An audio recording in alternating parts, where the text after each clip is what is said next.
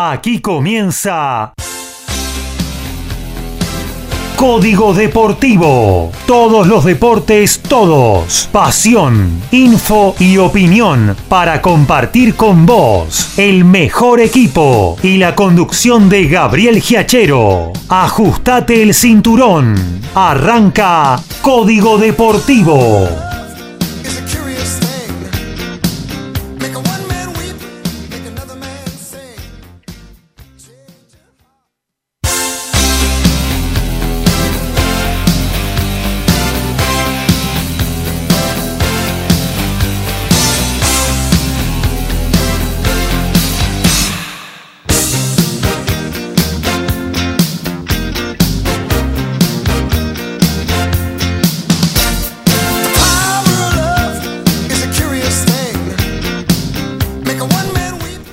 Tal? ¿Cómo les va? Muy pero muy buenos días. Aquí estamos arrancando una nueva edición de Código Deportivo hasta la una. Le vamos a estar haciendo compañía con la pasión que nos caracteriza recorriendo cada uno de todos los deportes. Tenemos muchísimas y muy buenas cosas para compartir con ustedes hasta que llegue la repetición del muy buen programa que ayer hizo en vivo en esta señal eh, Francisco Simone, el diario de turismo. Y no se olvide, a las 4, toda la música tropical y la buena onda de la previa del faraón con Rancés y gran equipo para pasar una hora bien arriba, bien divertida, que te cambie totalmente el día. Pero ahora lo que nos compete son los deportes y así le vamos a poner mucha info y mucha opinión también a cada uno, a cada una de nuestras columnas. Ya vamos a arrancar con los saludos a cada uno de nuestros columnistas. Hoy no tenemos en vivo a Dani Medina de los Polvorines. Bueno, pero ahí nos mandó un par de audios para compartir tanto de básquetbol como de automovilismo, sus especialidades en Código Deportivo. Horacio Bocchio, ¿cómo anda? Buen día. Buen día, Gabriel, compañeros, audiencia. El gusto de compartir una nueva emisión de Código Deportivo en sábado y con muchísima información, ya que tenemos eliminatorias a un paso ya del final de esta serie de Conmebol, más lo que está ocurriendo en la Liga Centroamericana, donde también se está definiendo lo mismo que en la zona de Asia y África, así que ya prácticamente con todos los clasificados y a casi seis días del sorteo de lo que va a ser la fiesta mayor del fútbol, que es eh, la Copa del Mundo que se va a jugar a final de año. El viernes se va a hacer el sorteo y ahí ya quedarán eh, definidas las ocho zonas con quienes van a ser los cuatro integrantes. Más la actividad que tenemos del fútbol local e internacional, así que es variado y a eso hay que sumarle, bueno, después vamos a ver si nos da el tiempo, porque tenemos ya fixture de Copa Libertadores y Sudamericana, que lo vamos a estar siguiendo todo, eh, todos los miércoles como es habitual, ya que se va a jugar entre semana, eh, normalmente casi toda la fecha se arranca ya en la primera de abril y con todos los equipos argentinos los vamos a estar siguiendo. Y hablaba de eliminatorias y flor, de batacazo, ¿no? De conmoción futbolística nos planteó la jornada del jueves pasado, ¿no? Y, Europa. Y eh, uno que era casi ya eh, un desconocido, ahora es un conocido para todo el mundo fútbol, ¿no? Que es Macedonia. Tal cual, tal cual. Y cuatro veces campeón del mundo Italia y en los últimos dos mundiales, ¿no? Está participando esa otrora potencia del fútbol eh, mundial y que, bueno, que va a tener que hacer una transición poderosa para volver a los primeros planos, ¿no? Y que lo llamativo es que eh, hace menos de un año haya ganado la Copa de Europa. Y sí, bueno, pero se dio, se dio en una muy buena actuación porque la ganó merecidamente, jugando muy bien pero en, la, en las eliminatorias no tuvo la misma suerte. ¿Cómo anda Alfredo González? Muy buenos días muchachos y audiencia en esta fresca mañana, compartiendo un lindo momento radial con todos y con la información del rugby tenemos la primera derrota de Jaguares 15 se veía venir. Eh, es lo que va desde que se creó la Superliga Americana de Rugby, nunca había perdido y esta vez a manos de la franquicia chilena fue la primera derrota. Sí. Después tenemos información de la segunda fecha del torneo de la Urba que está en con unos cuantos partidos atractivos y para finalizar también información sobre los Pumas, venta de entradas, eh, dónde se van a alojar en Francia durante el Mundial y si si hay algo más también podemos seguir informando. Seguimos la recorrida, nos vamos a Villarrafa a saludar al señor Ricardo Ricky Beisa. ¿Cómo anda Ricky? Hola Gabriel, compañeros, audiencia. Eh, la verdad, muy contento de estar con ustedes esta mañana eh, con una, un sábado, un Sí. fin de semana puro boxeo. Sí, ni hablar, ni hablar. Eh, la verdad Y que tenemos... Muy importante, sobre todo hoy en la Argentina, ¿no? Una velada que, bueno, que rememora aquellas viejas noches de Monzón, de Loche y de tantos Ringo. otros. Claro, tantos otros. Goyo Peralta, que hace poco se volvió a cumplir otro aniversario de, de la, de esa pelea. Eh, sí, lamentablemente, bueno, por cuestiones de trabajo no voy a poder estar, pero eh, bueno, vamos a estar pendientes a todo lo que pase. Claro que sí, claro que sí. Nosotros, bueno, yo eh, particularmente me voy a acercar. Conseguimos la acreditación de OR Promotion y vamos a estar ahí cerca de RIN viendo eh, todo lo que se desarrolle en esa eliminatoria por el título del mundo del Eléctrico Lemos y una velada que se las trae con muy buenas promesas y un título mundial con Evelyn Mor- eh, Bermúdez de protagonista. Claro, la hermana de Daniela, de la justamente, bonita. de la bonita. Y bueno, ayer peleó otra bonita mexicana contra una argentina, de cual vamos a estar hablando. Pero también tenemos lo que va a pasar ahora en Dubái. Justamente estoy buscando porque no hay televisación para Argentina. Eh, pero vamos a ver qué podemos hacer, que va a pelear uno de mis pollos, que es el eh, avión Agustín Gauto. Sí, Eh, bueno, va a estar Francisco Veró, eh, va a estar Brian Arregui también en la, en la velada. Tenemos eh, lo que va a pasar esta noche en, en Knockout 9, eh, y entre eso tenemos un montón de peleas de argentinos en el exterior, Ajá. tanto Estados Unidos, México, Polonia. Así que tenemos bastante para hablar hoy de boxeo. Muy bien, eh, estaremos atentos entonces a lo que pasa en el noble deporte de los puños. También vamos a hablar de tenis. ¿Y con quién no? Sí, es con Lautaro Miranda. ¿Cómo anda Lautaro? Buen día.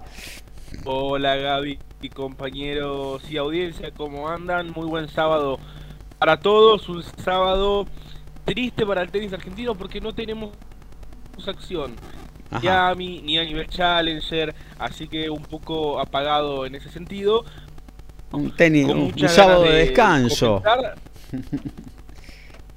Un sábado de Sí, descanso. sábado de descanso, pero aún déjame decirte que tenemos dos en tercera ronda de Miami. Sí. son dos inesperados, porque además son dos argentinos que están fuera del top 100 Claro. y además son hermanos. Son Francisco y Juan Manuel Cerúndolo, están en la tercera ronda de Miami, son los únicos dos argentinos de los siete que comenzaron el torneo que llegaron a dicha instancia. Bueno, por supuesto vamos a estar hablando de ello. Vamos Lautaro, de esta- fue- estos Sí. dos pasos que ya dieron aquí en Miami los hermanos Cerúndolo, ¿ya los acredita para entrar en el top 100 o todavía no? Mirá, en el ranking virtual, Sí, Francisco queda 99. Ajá. Obviamente hay otros, como por ejemplo Nick Kirgios, que también está en la tercera ronda, que está a 100, que lo puede pasar. Claro. Además el ranking se actualiza la semana siguiente a- por ser en Miami un evento de dos semanas. Claro. Entonces, todos los que juegan Challenger, no solo esta semana, sino la semana que viene, que él no va a jugar la semana que viene, hay otros que ya perdieron Miami que sí van a jugar, lo pueden pasar. Eh, si es que él pierde en tercera ronda, que va a jugar contra Gael Monfils. Ya. Ya si le gana Monfils, está casi seguro que vuelve al top 100. En el caso de Juan Manuel va a estar un poco más complicado, él está 122 ahora mismo, queda virtualmente 116. De ganar un poquito más se acerca a 108, 109. Ya si alcanza unos cuartos de final, ya sí estaría también nuevamente dentro de los 100 mejores. Pero bueno, eh, es cuestión de tiempo, ¿no? A ambos Claro. les ha perjudicado un poco el ranking congelado. además a Juan Manuel le perjudicó el desgarro que sufrió en Córdoba, no pudo disputar la gira de, de polvo, de polvo acá en Sudamérica, así que bueno, van ajustando algunas cositas, pero bueno, muy felices por ambos, también un partido increíble que perdió ayer mantuvo match point en el segundo set, fue ante Tanasi Kokinakis, así que vamos a estar comentando un poquito de eso y también la polémica derrota de Federico Coria el día jueves ante Jenson Brooksby con alguna cosita que levantó eh, controversia porque Jenson Brooksby casi que golpeó a un alcanzapelotas, digo casi porque el, el alcanzapelotas hizo esfuerzo para evitar la agresión en una situación un poco eh, polémica, Federico Coria le pidió al umpire que lo descalificara, el umpire no lo hizo, así que bueno, vamos a estar comentando un poquito esa situación y qué dice el reglamento al respecto y por supuesto eh, vamos a estar ampliando lo que ya había comentado el miércoles acerca del escándalo que generó el retiro de Ashley Barty, ya sabemos quién va a ser su sucesora en el primer puesto del ranking. Va a ser Iga Świątek, la polaca de 20 años, que ayer ganó su primera ronda de Miami, su debut en realidad, porque arrancan en la segunda, eh, y va a ser realmente la nueva número uno del mundo. Así como estaremos en todo eso en la columna de tenis. Muy bien, también tenemos, eh, como dijimos al comienzo, dos audios de automovilismo, de básquetbol, por ahí viene la recorrida informativa de esta, la 110 de Código Deportivo. Medina, González, Boquio, saben de lo que hablan. Beisa, Miranda, Perata, son especialistas. Ellos hacen Código Deportivo.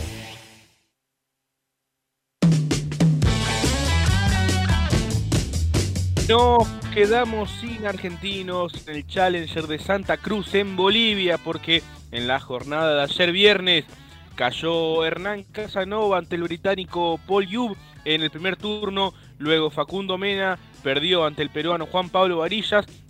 Finalmente, en último turno, el bragadense Genaro Olivieri cayó en un ajustado encuentro ante el ex top 20 Pablo Cuevas de manera tal que los cuartos de final no tendrán a ningún argentino y también nos quedamos sin argentinos en la final de dobles, así que esta tarde el Challenger de Santa Cruz lo vemos por la ATP Challenger TV.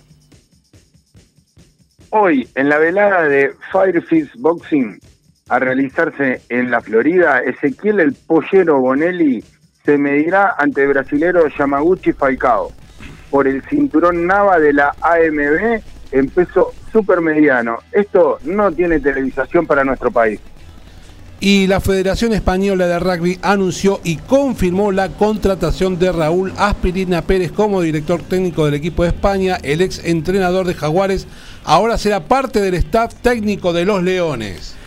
Y hoy va a comenzar la fecha número 5 del torneo de fútbol femenino. 15.45 Gimnasia y Esgrima recibe a Ferrocarril Oeste. En el mismo horario el Porvenir a Deportivo Español. Mañana continúa a las 11 Villa San Carlos y Estudiantes de La Plata, 15 horas. La Guayurquiza Defensores de Belgrano a las 16 la TV Pública con River y Boca.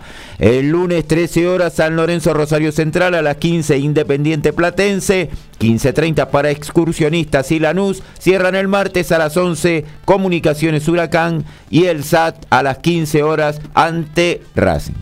Acá estamos, ¿eh? en la 110 de Código Deportivo, ventana abierta. ¿eh? Si ustedes escuchan algún coche que pasa eh, con un motor un poco más ruidoso, alguien que toca bocina, algún vecino que pasa charlando, comentando el tiempo, bueno, eso va a salir en la 110 de Código Deportivo porque hacemos así, Radio Verdad, ¿eh? compartiendo con todos eh, este espacio, también con nuestros oyentes que nos pueden dejar sus mensajes al costado derecho de la página www.mgradio.com.ar a través de las aplicaciones o también eh, si nos quieren enviar un WhatsApp al 11 7005 2196 11 7005 2196. Nos metemos en el fútbol.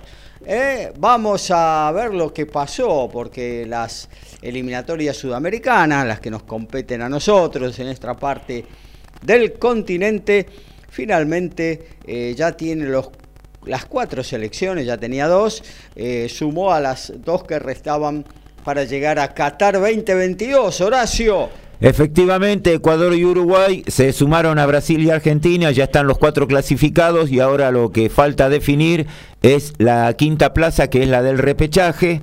En este momento tenemos a Perú, que está clasificando con 21, Colombia 20 y Chile con 19. Uno de esos tres se va a quedar con el repechaje, después vamos a ir ampliando eh, quién puede llegar a ser el rival. Pero bueno, en la última fecha lo, lo, tienen que definir y bueno, Perú tiene una, una ventaja que además de, de, llevar ese punto, tiene eh, a su favor que va a ser local en la última fecha, Ajá. en la fecha 18. Eh, Perú va a recibir a Paraguay, un equipo que está eliminado, que el otro día tuvo un buen rendimiento, el equipo de los mellizos Esqueloto, pero que bueno, no, no se juega por nada y Perú necesita una victoria para poder clasificar, ya que el empate mm. sí lo beneficiaría con relación a Chile, pero no a Colombia, que en caso de ganar, el equipo cafetero es el que puede llegar a entrar. Y Chile es el que la tiene más difícil porque recibe a Uruguay a un clasificado, pero además eh, necesita eh, esperar el resultado de los otros dos partidos. Uh -huh. Así que es el que la tiene más complicada. Los tres juegan con equipos que ya están clasificados. Claro, entonces, eh, ¿qué ocurre? Van a jugarse los tres partidos el martes a la misma hora uh -huh. y bueno, Perú es el que tiene una ventaja, que es lo que le está dando la tabla más la localía. ¿Colombia con quién va de visitante? Colombia es visitante de Venezuela. Mm. Sería casi como un clásico de, claro, de esa parte de Sudamérica, Caribe. ¿no? De la, la zona Caribe. caribeña, exacto. ¿Eh? Podríamos y, ir un par de días antes, disfrutar un poco la playa y después nos vamos a ver. Y después vamos a ver a ver cómo, cómo termina la clasificación. Así que para Perú, que creo que, no sé, en los últimos mundiales estuvo en uno de los últimos tres o cuatro, me parece. ¿eh? Estuvo en el último que también sí. llegó a través de repechaje. De repechaje, ¿no? por eso, ¿no? ¿no? Y después no había estado, ¿no? 30 años, creo que. Estuvo un montón, no sé si es del 70, del por ahí. 82 había sido el anterior. 82. 82, ahí Claro, porque después de la gran selección de los 70, de, Claro. El fútbol peruano había tenido una de, caída. De Mifflin, de sí, de de Ucubilla. Casareto. Eh. Sí, la época que los dirigió Didi. Claro. Así que. Juego bonito, Mifflin, eh, ¿no? Sí, Ramón Mifflin llegó a jugar, era suplente. Mifflin después vino. Vino a Racing. Vino a Racing y era famoso porque. ¿Por qué? Tenía una pierna un poco más corta que la otra. Ah, mira. En la época que, año 74, donde se traía cualquier cosa. Así que... no había revisación. No había YouTube, no había nada. No. eh, pero bueno, ese era un Tenía equipazo. pinta de malo, lo traían. Claro. Sí. eh, pero bueno, ese era un equipazo de que no defendía mucho como todos los equipos de Didi, sí, pero sí. bueno, cuando tenía la pelota era bien brasileño el peruano, ¿no? Y sí, aparte que lo que tuvo una una época donde salieron muchísimos jugadores de gran eh, de gran y nos categoría. dejaron afuera del mundial. Fue la, gente, claro, ¿no? en el 69, claro. el famoso partido cuando empatan en cancha de Boca 2 a 2. Claro. Así que ahí es donde termina clasificando a Perú. Y fueron eliminados por el campeón, el gran Y después Brasil lo sacó 70. el Brasil del 70, claro. sí, eso fue en semifinales. Claro. O sea, tuvieron, eh, llegaron, pero muchísimo más de lo que muchos eh, hubiesen su, eh, supuesto. Aparte que fue la mejor campaña de Perú en toda su época. Tal cual, tal cual. Eh, bueno, vamos a ver si los del Tigre Gareca pueden volver a jugar un repechaje que tal como viene la situación parece ser que podría ser con Australia si se da la lógica. Después de lo del jueves ya eh, no hablamos más de lógica, ¿no? Y después de la eliminación de Italia, realmente hay a veces como un favorito que uno dice, pero no. De ahí a que se llegue a consumar. Los partidos hay que jugarlo. Son partidos muy, pero muy tensos, donde se juega mucho y el, cualquier jugador, aunque sea de categoría, lo siente. ¿eh? Y uno imaginaba que uno de los dos quedaba fuera y que la final eran Portugal-Italia. Y todavía está la posibilidad de que ninguno de los dos vaya. Tal cual, porque ahora viene agrandado Macedonia, ¿eh? a mm. ver si mete otro batacazo. Hay muchos sí. jugadores macedonios eh, pululando en, en, en, el fútbol europeo, ¿no? Así sí. que tampoco es que... Italianos principalmente. Claro, claro, claro. Y ya le habían ganado a Alemania 2 a 1 en claro. la etapa regular. Claro, claro. claro. Eh, Una Italia que no la pega... También. ¿Cómo? Una Italia que no la pega desde que es campeón del mundo, Brasil y Sudáfrica eliminado en primera ronda y ahora se queda dos mundiales afuera. Claro. ¿Qué decías, Lauti? No, que había jugado la Eurocopa también Macedonia. Sí. Eh, Macedonia del Norte es Sí, el nombre claro, formal. claro. Y, y su gran figura histórica fue Goran Pandev, Claro. que de hecho sigue activo. Había anunciado justamente en la Eurocopa que se retiraba de la selección porque intuyo jamás habría imaginado que Macedonia estaría en esta situación. Claro. Yo supongo que en caso de que Macedonia logre la clasificación, muy posiblemente esté en los planes del entrenador como para ser parte de la nómina. De hecho, bueno, a Zlatan Ibrahimovic le pasó también de retirarse de la selección de Suecia. Cuando Suecia pasó al Mundial de Rusia, dijo quiero volver. Ya los compañeros le dijeron no, no te bancamos más, no vuelvas. Bueno, ahora finalmente eh, es parte del plantel, no juega, pero también está siendo parte del plantel. Como que los jugadores cuando se retiran de la selección y la selección repunta o le, le termina yendo bien, es como que suelen querer volver, así que no me sorprendería ver a Goran Pandev eh, convocado en caso de que Macedonia dé el gol en Portugal y logre la clasificación. Claro que sí, claro que sí. Eh, bueno, eh, entonces hasta ahí lo de las eliminatorias sudamericanas, ¿no? Perú, Colombia y Chile con posibilidades más lejanas. Los candidatos al repechaje ya se han clasificado Argentina y Brasil, Brasil y Argentina hace rato que estaban ya clasificados a Qatar y lograron la clasificación en esta penúltima fecha. Uruguay y Ecuador a pesar de haber caído, ¿no? Sí, Ecuador eh, perdió, se puede decir, mal porque Sí. una, derrota a ines- inesperada, sí, sí, aparte le estaba ganando 3 a 0 y con cierta comodidad eh, Paraguay, debe haber sido uno de los Y mejores dos partidos. goles que hace Paraguay. Eh, el segundo, un blooper terrible y, el tercero, claramente, un- una equivocación de la defensa ecuatoriana. Si bien Almirón hace un lindo gol, parte de un error de, de Ecuador. Entonces me parece que ahí hay algunas cosas a mejorar, pero muy meritorio realmente lo que ha logrado Gustavo Alfaro, ex técnico de Boca, cabe aclarar, eh, con el seleccionado de Ecuador clasificando al Mundial. Yo creo que debe haber sido... Salió el- la remera, Lautaro. creo que Se le fue ve la remera ahí desde acá. la peor eh, actuación de Ecuador, ¿eh? Me parece que debe haber sido la peor eh, actuación de Ecuador en eliminatorias. Claro, Porque claro. sí, sí, tuvo, tuvo un nivel muy, muy, muy, muy bajo. eh, como bien apunta Lautaro, no solo las fallas defensivas, sino que mismo arriba le costó muchísimo llegar y eh, la falta de definición. eh, fue un partido que, bueno, supongo que con Argentina no va a ser lo mismo, a pesar de que no, no juegan por nada. Me parece que va, va a intentar ahí eh, recomponer. ahí. ¿Y cómo? Van a jugar sin presión, también Ah, con, con sí. la confianza de que ya están adentro, de locales, Claro. van a querer seguramente hacer un buen partido. ¿Se va a jugar en Guayaquil ese partido o en Quito? Me parece que escuché que iban a Guayaquil. A Guayaquil iban, sí. O sea, sin la altura, con Claro. lo cual se emparejan también. O sea, la Y- pequeña ventaja que siempre goza Ecuador con esos 2.600 metros sobre el nivel del mar, en este caso se diluyen, ¿no? Igual eh, Argentina, el nivel que, que viene mostrando, ayer lo ratificó nuevamente con todos los cambios que tuvo que hacer. Ujú. Ahí ya es como que hay un equipo de verdad, ¿no? Ya es un poco ese de que Sí. juegue quien juegue, ya es más o menos lo mismo. Sí, sí. Porque por la cantidad de cambios que tuvo, el nivel de juego, porque de- dejemos resultado al margen y el rival.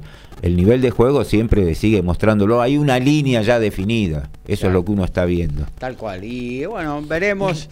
eh, estaría bueno eh, en este par de, de ventanas que va a haber para partidos amistosos que Argentina pudiera concretar eh, eh, algún enfrentamiento con alguna potencia europea, ¿no? Para ver realmente dónde estamos parados. Ya está lo de Italia, Sí. que hoy no sé si ya considerarlo una potencia europea, pero bueno, eh, Sí. es un equipo eh, de los importantes, ¿no? Y lo ratificaron a Mancini. Sí, tal cual, tal cual. Así Al- que, bueno, ojalá se pudiera, ya te digo, con alguna eh, potencia europea para ver qué más necesitamos, ¿no? Porque hoy el equipo se ve, como decías vos, Horacio, realmente un equipo que juega al fútbol y con ese valor agregado del número 10, ¿no? Eh, yo creo que como para completar, no sé si le- les queda algo más de todo esto, dejar para el cierre, ¿fue gol o no el de Perú? No, es- no fue, no fue. No fue. No. Acá estábamos hablando de eso antes de comenzar el partido. y Yo también digo que no fue Horacio. A mí me que pareció que- que- entró. en ese movimiento, depende de dónde detienen la cámara, me parece que... Ahí, ahí creo, bueno, después eh, si querés fíjate ahí en infobae.com hay eh, la cámara del bar, la cámara del bar que la acercaron mucho, mucho eh, y entró tres cuartas parte de pelota. Hay un centímetro de pelota que no pasó. Que no, entró, que se ve porque está También justo. Hay imágenes que, que muestran que la pelota está como dentro. pero Ya uno nunca sabe si es el ángulo correcto, Claro, ahí si la está, foto Claro. estará ese. trucada con Photoshop, que todo Claro. eso hoy en día se hace muy fácil. Entonces es difícil determinar salvo que te muestren una imagen oficial que no la han mostrado. Eh, Conmebol no ha mostrado ninguna imagen oficial al respecto y me parece que ya sería hora de implementar eh, como en Europa el relojito que tienen los árbitros para evitar estas situaciones porque es como que Perú aún así no haya sido gol se queda con la espina de que lo bombearon y tienen que jugar un partido importante.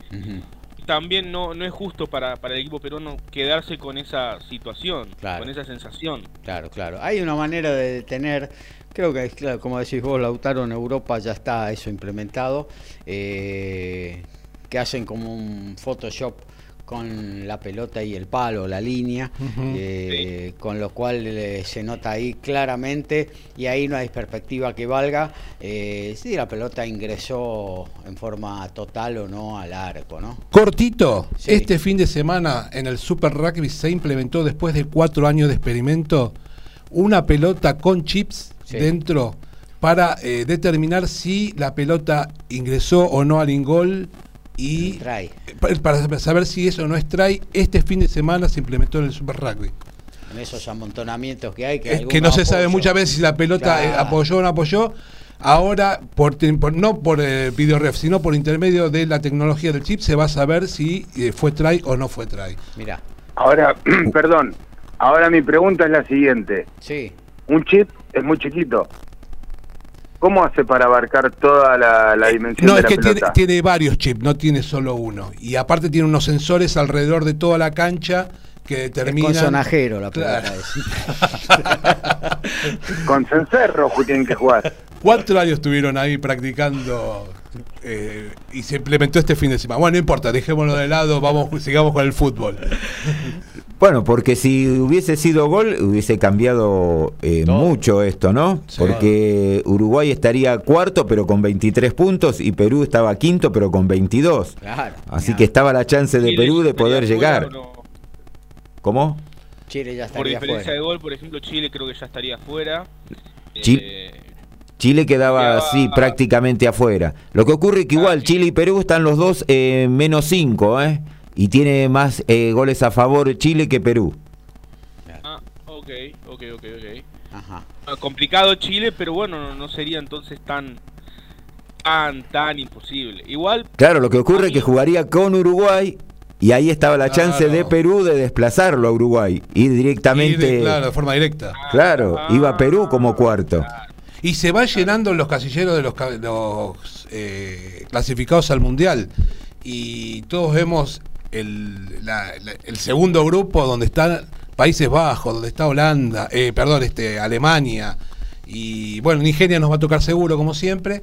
Este, ¿Ustedes creen que Argentina este, podrá llegar a, a tener un grupo De la muerte. Sí, como no, no ha tenido en los últimos tiempos, porque la verdad te puede tocar hasta en el combo 3 Croacia.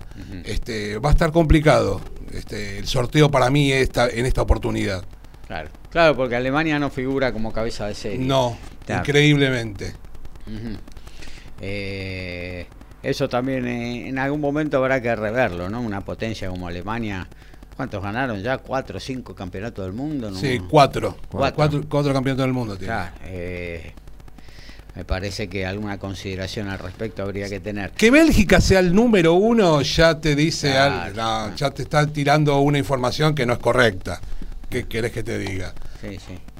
Eh, Y también el hecho de tener a Qatar, por más que sea anfitrión y es Sí. una costumbre como cabeza de serie, me parece que no es tampoco tan correcto.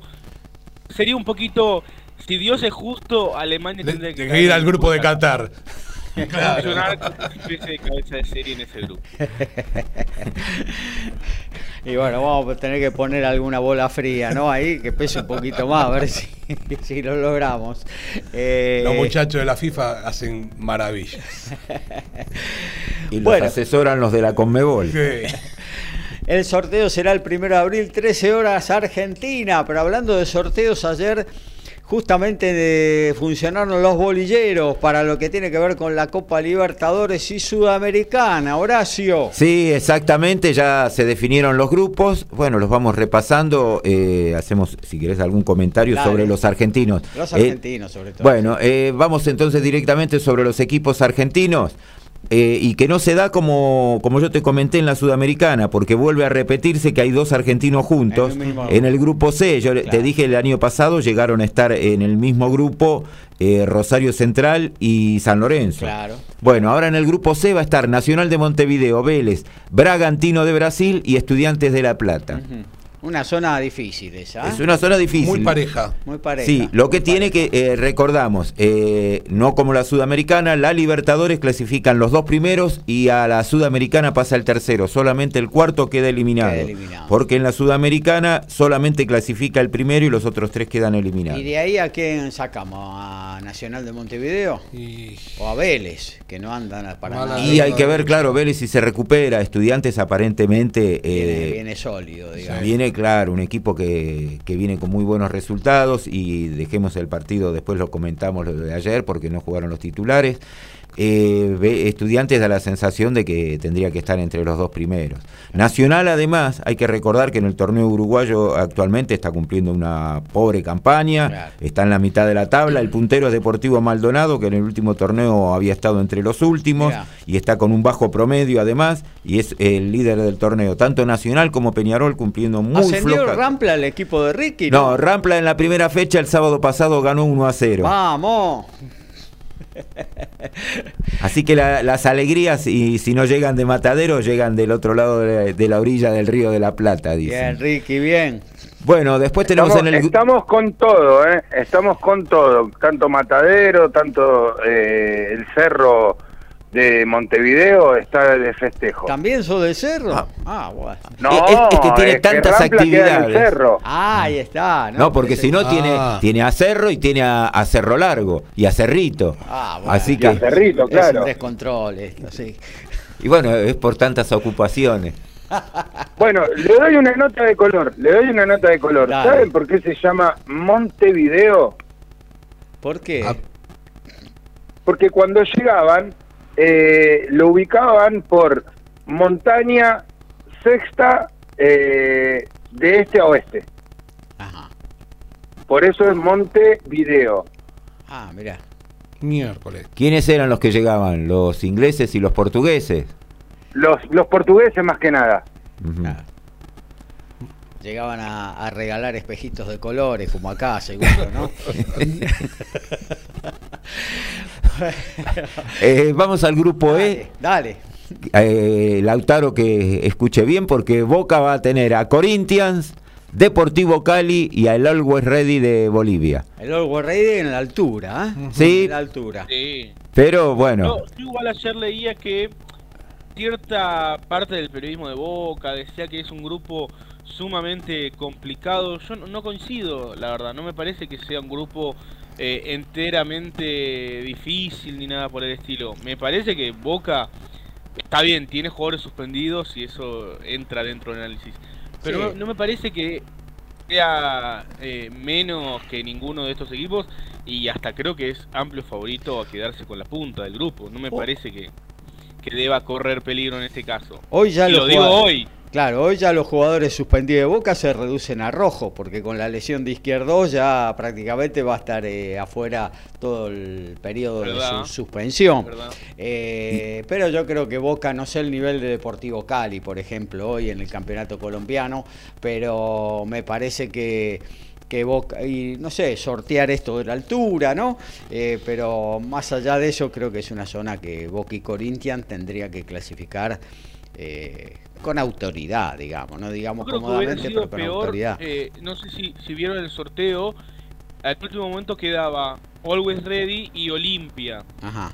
Yo en casa estaba cruzando los dedos para que no toque Olimpia. Creo que con Olimpia hubiera sido un grupo ya sí un poquito más complejo, por supuesto Corinthians no de tan buena actualidad, pero fue campeón, incluso le ganó la final a Boca, Boca, Olimpia y el Cali que siempre es duro, por lo menos en Colombia. Ahí creo que sí hubiera sido un grupo diferente. Always Ready me parece que fuera de la altura no impone respeto alguno. Claro, sí, no. Y el Deportivo Cali el último lunes, eh, por el apertura, había empatado 3 a 3 eh, ante Atlético Nacional. Atlético Nacional es segundo en la tabla y eh, Deportivo Cali, tranquilo Lautaro, está ante último en el torneo cuando ya se jugaron 12 fechas, ha cosechado solamente 8 puntos. Así que lo que sí tiene a Teófilo Gutiérrez, creo, ¿no? Ah, mira. Entre, entre sus delanteros. Y a Guillermo Burdizo. Ah. Guillermo sí. Ex Boca. Y al no entrar, perdón, y al no entrar el equipo paraguayo en la zona de Boca, va a jugar el clásico. Con Cerro, con Cerro, Porteño Olimpia, están en la misma zona. Claro, qué lindo. Compartiendo la zona con un equipo argentino ella, ¿no? Hay dos clásicos en la zona de grupo, porque el otro va a ser Atlético Mineiro contra el América Mineiro. Mirá. Y también quedaron en el mismo grupo. Yo voy por el América Mineiro que tiene corones que... Los colores. El América de Minas Gerais. Bueno, después nos vamos al grupo F. Tenemos a River con Colo Colo, Alianza Lima y Fortaleza de Brasil. Y creo que River ahí Tranquilo, tiene que estar entre los dos primeros sin ninguna dificultad. ¿Fortaleza debuta en la Copa Libertadores o si no debuta está por anda por ahí, sí, sí, sí, no, no ha tenido... Es debutante, sí, no, sí, no ha tenido. Después vamos al grupo G. Romero.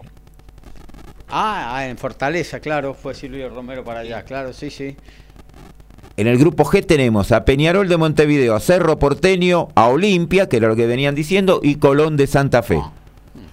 La va a tener ahí, Colón va a tener que laburarla. Es una zona difícil, pero creo que el que debe tener la zona más complicada todavía, eh, el restante equipo argentino, que es en el H, Talleres de Córdoba, que va a jugar con Flamengo, con la Universidad Católica y con el Sporting Cristal. Claro. Ahí ya. Ahí va a tener que luchar con. Se le va a hacer difícil. Más con la actualidad de Talleres que últimamente no, no. está bien. Tiene nuevo técnico ahora Talleres, ¿eh? El, eh, un, portugués vino a Talleres. Eh, ahora, ahora lo vamos a sacar, ¿eh? Ahora lo estuve pispeando y no tengo el nombre, pero es un técnico que viene de de, de, hacer una buena campaña, obvio dónde puede ser, ¿no? Talleres, sabemos del gerenciamiento. De México. De, México, claro. 51 eh, años tiene el señor mm. Pedro Caicinia. Caicinia, sí. ¿Eh? Y bueno, ahí estuvo ganando tres títulos con el Santos Laguna y dos con el Cruz Azul. Ajá, ¿Eh? y debe haber estado en alguna de las sucursales de Fasi, por eso es que lo trae ahora a Talleres. Así que ese es el panorama. antecedentes de técnicos europeos en Argentina. Yo por lo menos no, recuerdo muchos, o ninguno directamente. ¿Europeos? Es portugués el muchacho, Caixinha. Sí, pero... Sí, sí. Ah, técnico portugués no, no recuerdo. Pero europeo me parece que sí, que hemos tenido. Milutinovic no dirigió acá. Ah, Milutinovic, ah, eh, exacto. era de la ex Yugoslavia. Dirigió Bora eh, Milutinovic. Fue técnico de la selección, dirigió a San Lorenzo de Almagro después, sí. Sí, sí, por eso. Y después otro, la verdad que no recuerdo. ¿Algún italiano? No, no, La casi llegada de Mateus a la Racing. Claro, no, sí, pero no, no. No, no, vio, el puente Avellaneda y se volvió. Pero dice que Guardiola viene a Boca. ¿Sí? ¿Que hay alguna conferencia? No, algún taller va a brindar. y hay uno, hay un argentino que tiene apellido griego que, que también que podría haber sido extranjero, más que nada por cómo ordenaba sus equipos, que era Oreste Catoros.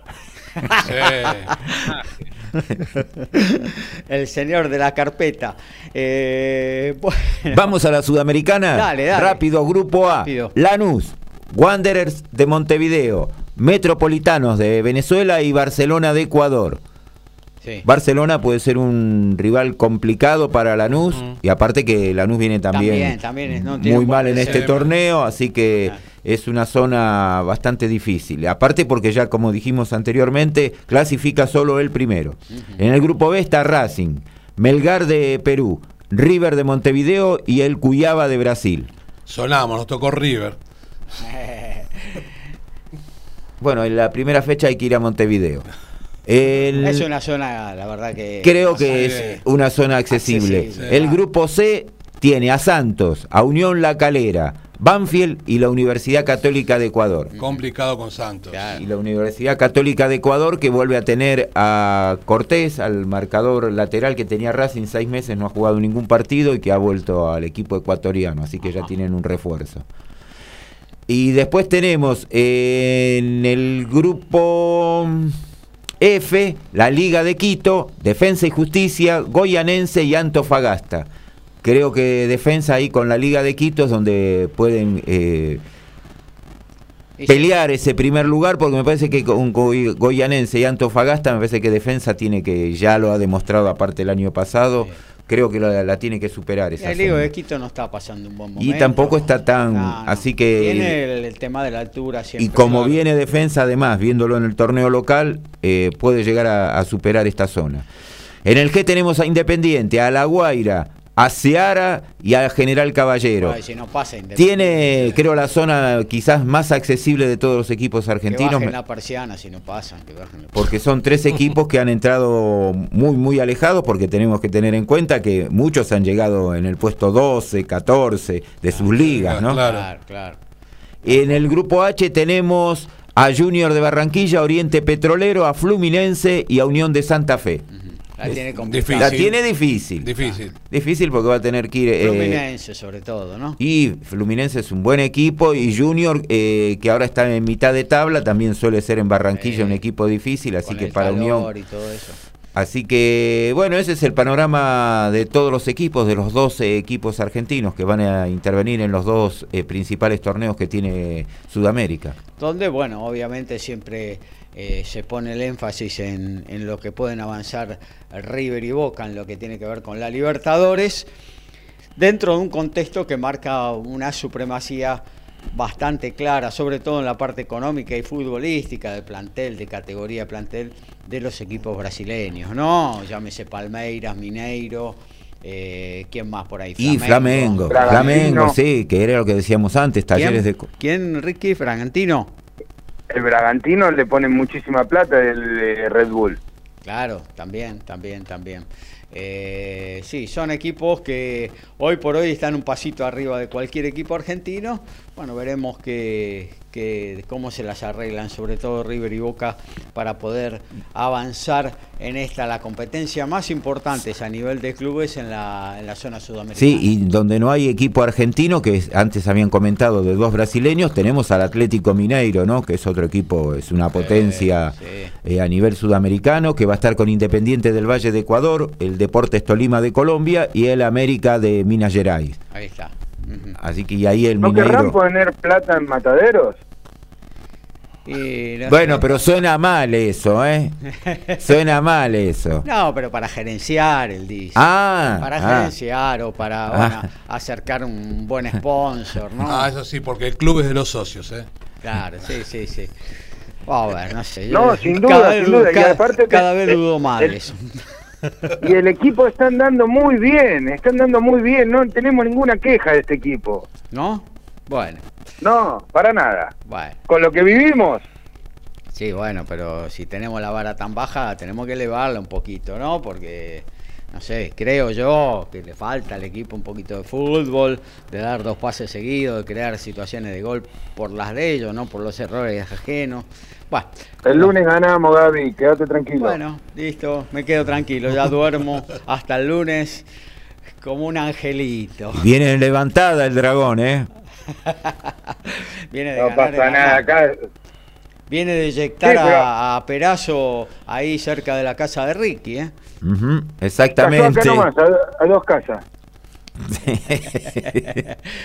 Bueno, hasta aquí lo del fútbol, chicos, que se nos va el programa. Eh, vamos a separar, ¿eh? Y después nos metemos en el segundo noti y ya mandamos básquetbol en la voz del Dani Medina.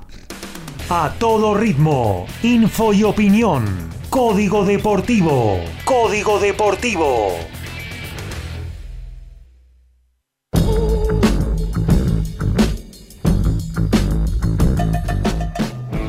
Hoy tempranito por las semifinales del M15 de Sharm el Sheikh en Egipto cayó Federico Gómez, quien había ganado la pre-quali de la Argentina Open, fue 4-6, 4-6 ante el italiano Oradini y de esta manera se quedó a las puertas de su primera final como profesional, pero bueno, seguirá su andadura por allí, por Egipto, la semana próxima en el mismo torneo.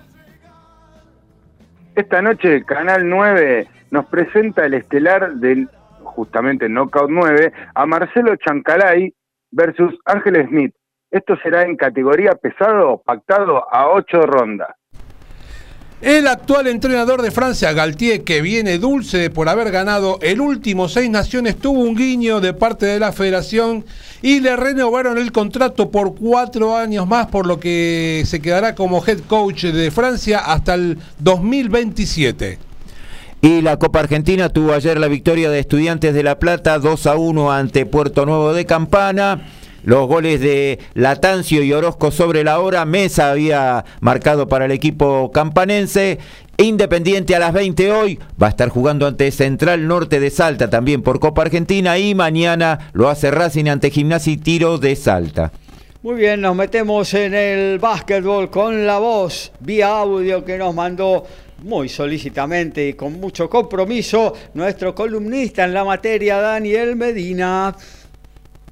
Buenos días a toda la gente de Código Deportivo en este sábado 26 de marzo del año 2022, en el cual vamos a estar comentando como siempre algo de básquetbol y vamos a empezar con básquetbol internacional, en un torneo el más importante continental de, Europa, la Euroliga estamos hablando, lo, lo más grande junto después a la Champions League, el Barcelona dominó a Fenerbahce y sigue su gran momento.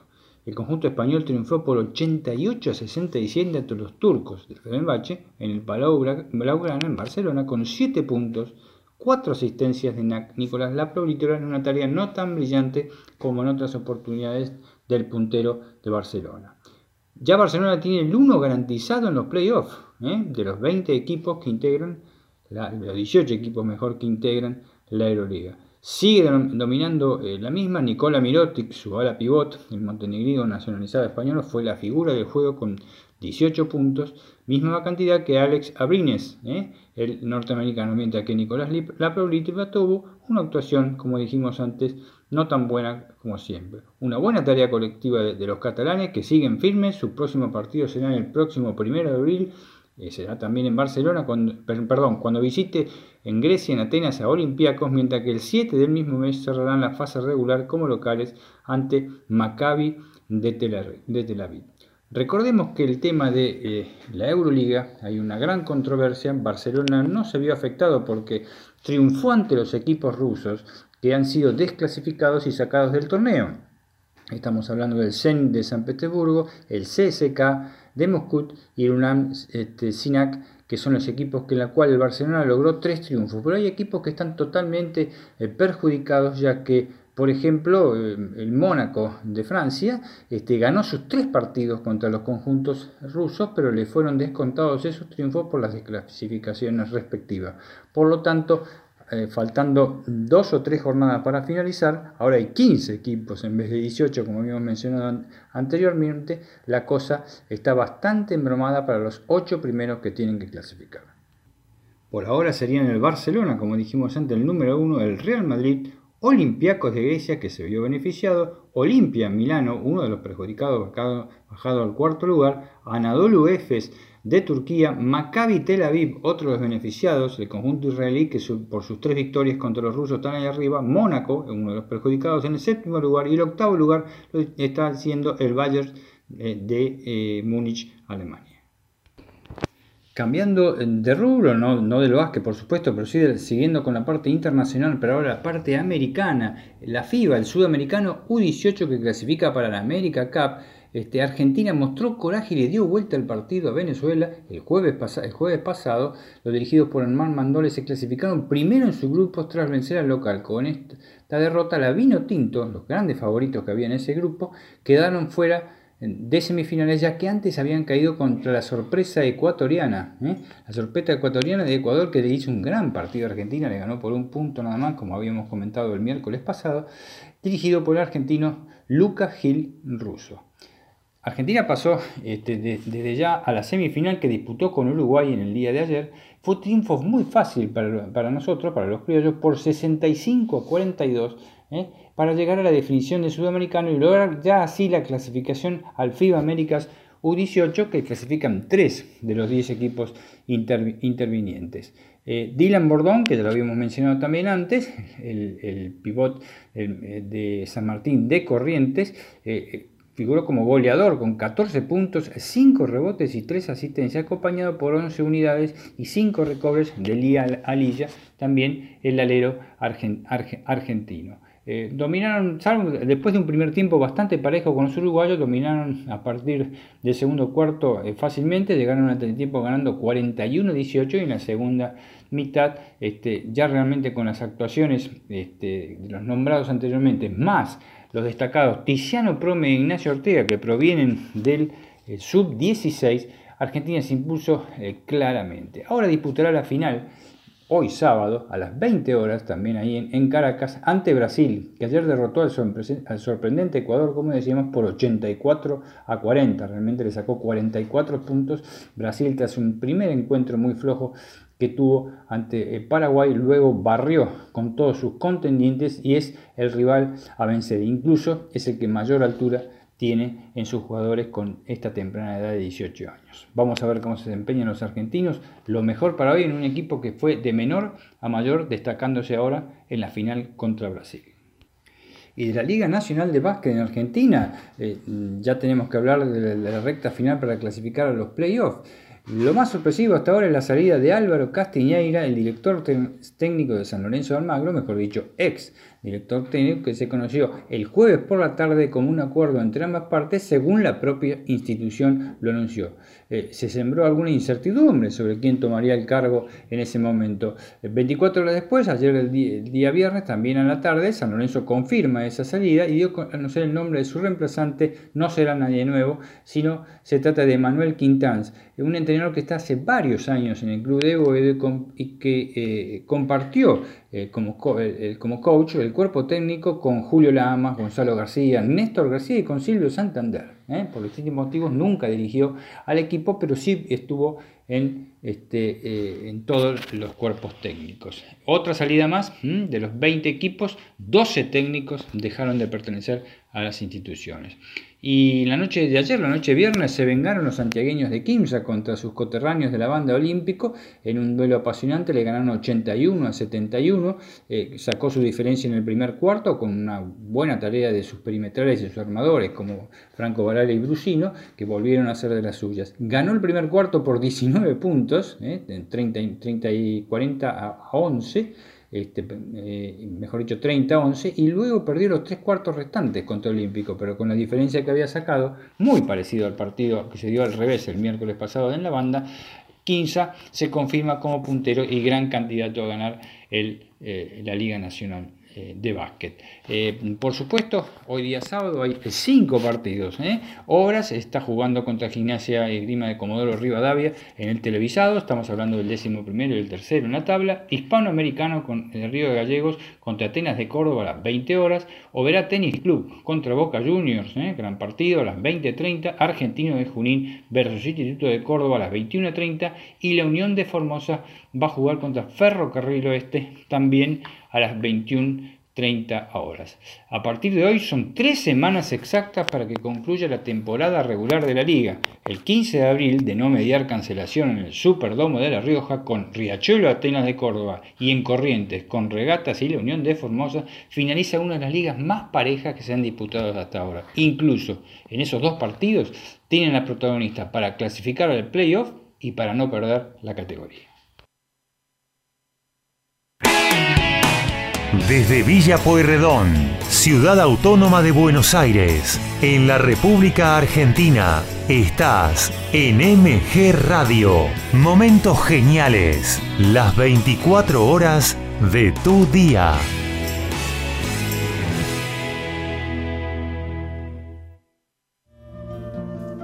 Mabel Rodríguez, clases de canto, interpretación, trabajo corporal y vocal. Comunicate a nmabelr@hotmail.com o al Instagram arroba nmabelr. Animate con Mabel Rodríguez.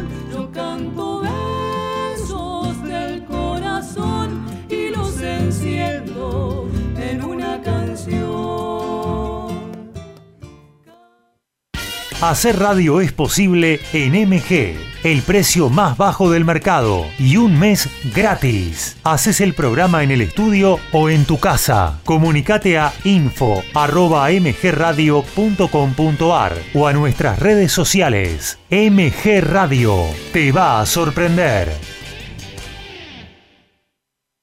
En la noche me la paso. Las tardecitas de sábado pintan tropicales con la previa del faraón. Cuarteto, salsa y muy buena onda con Ramsés y gran equipo. Prendete a La previa del faraón. Los sábados a las 16 horas por MG Radio. El Instituto Superior de Periodismo Deportivo y MG Radio se van para la cancha. Nació ISPED Fútbol en MG Radio y todos los domingos transmitimos los partidos de Boca o River, más toda la info nacional e internacional. Sumate a nuestra locura. Prendete a ISPED Fútbol en MG Radio.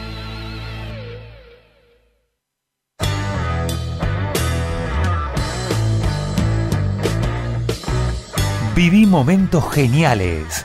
Viví MG Radio. Son las 11 de la mañana, 57 minutos. Aquí estamos de vuelta. Segundo tiempo de Código Deportivo.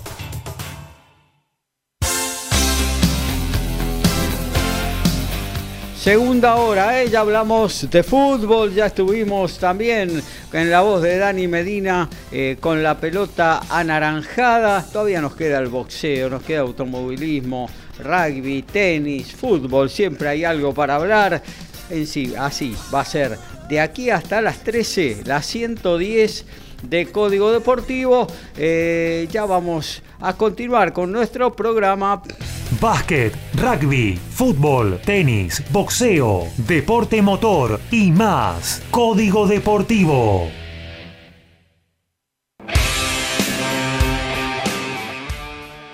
En la jornada de martes, Gabriela Sabatini dio un anuncio que por supuesto impactó al mundo del tenis, porque tras seis años la mejor tenista de la historia argentina volverá a, ingresar a una cancha de tenis de manera oficial. Será el torneo de leyendas que se disputará en Roland Garros y hará dupla con su amiga Gisela Dulco. Eh, Roland Garros, por supuesto, es un sitio muy especial, ya que ganó el torneo en su etapa junior y luego disputó sus primeras semifinales de Grand Slam allí. En la ciudad de Bialystok, en Polonia, el olímpico Ezequiel Maderna se presentará frente al local Powell Stefien en categoría semipesado pactado a 8 asaltos. Y hablábamos de Jaguares 15. No, batacazo en el Super Rugby con la primera triunfo de Moana Pacífica. Le ganaron a Hurricanes 24 a 19 en un partido en el de regreso de TJ Perenara, que jugó 61 minutos con un try en tiempo suplementario. Recuperaron la pelota a las 22 y patearon al campo rival ganando en la carrera. Rubén Lop anotó el try de la victoria.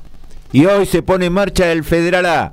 16 horas Olimpo en el Carminati recibe a Círculo Deportivo de Nicanor Otamendi. En el mismo horario Camioneros Juventud Unida de San Luis. Y 19.30 en Resistencia Sarmiento ante Unión de Sunchales.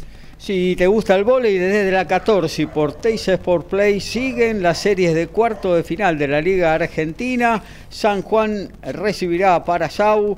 eh, eh, per- perdón, Parasau recibirá a 11 Unidos a 1 a 0 arriba. Obras a Policial. eh, Policial eh, también tiene la ventaja. River recibirá a UPSN y Monteros a Ciudad de Buenos Aires. Nos metemos en el deporte de los puños con el señor Ricardo Ricky Beiza. Bueno, Gaby, hoy tenemos un sábado a puro golpe, diría yo. Sí. Eh, bueno, como hablamos en principio, eh, hoy en el mítico estadio Luna Park vuelve en, una velada muy, muy buena eh, de la mano de OR Promotion, donde se va a estar presentando eh, Gustavo el Eléctrico Lemos ante Ingalés Liselvi.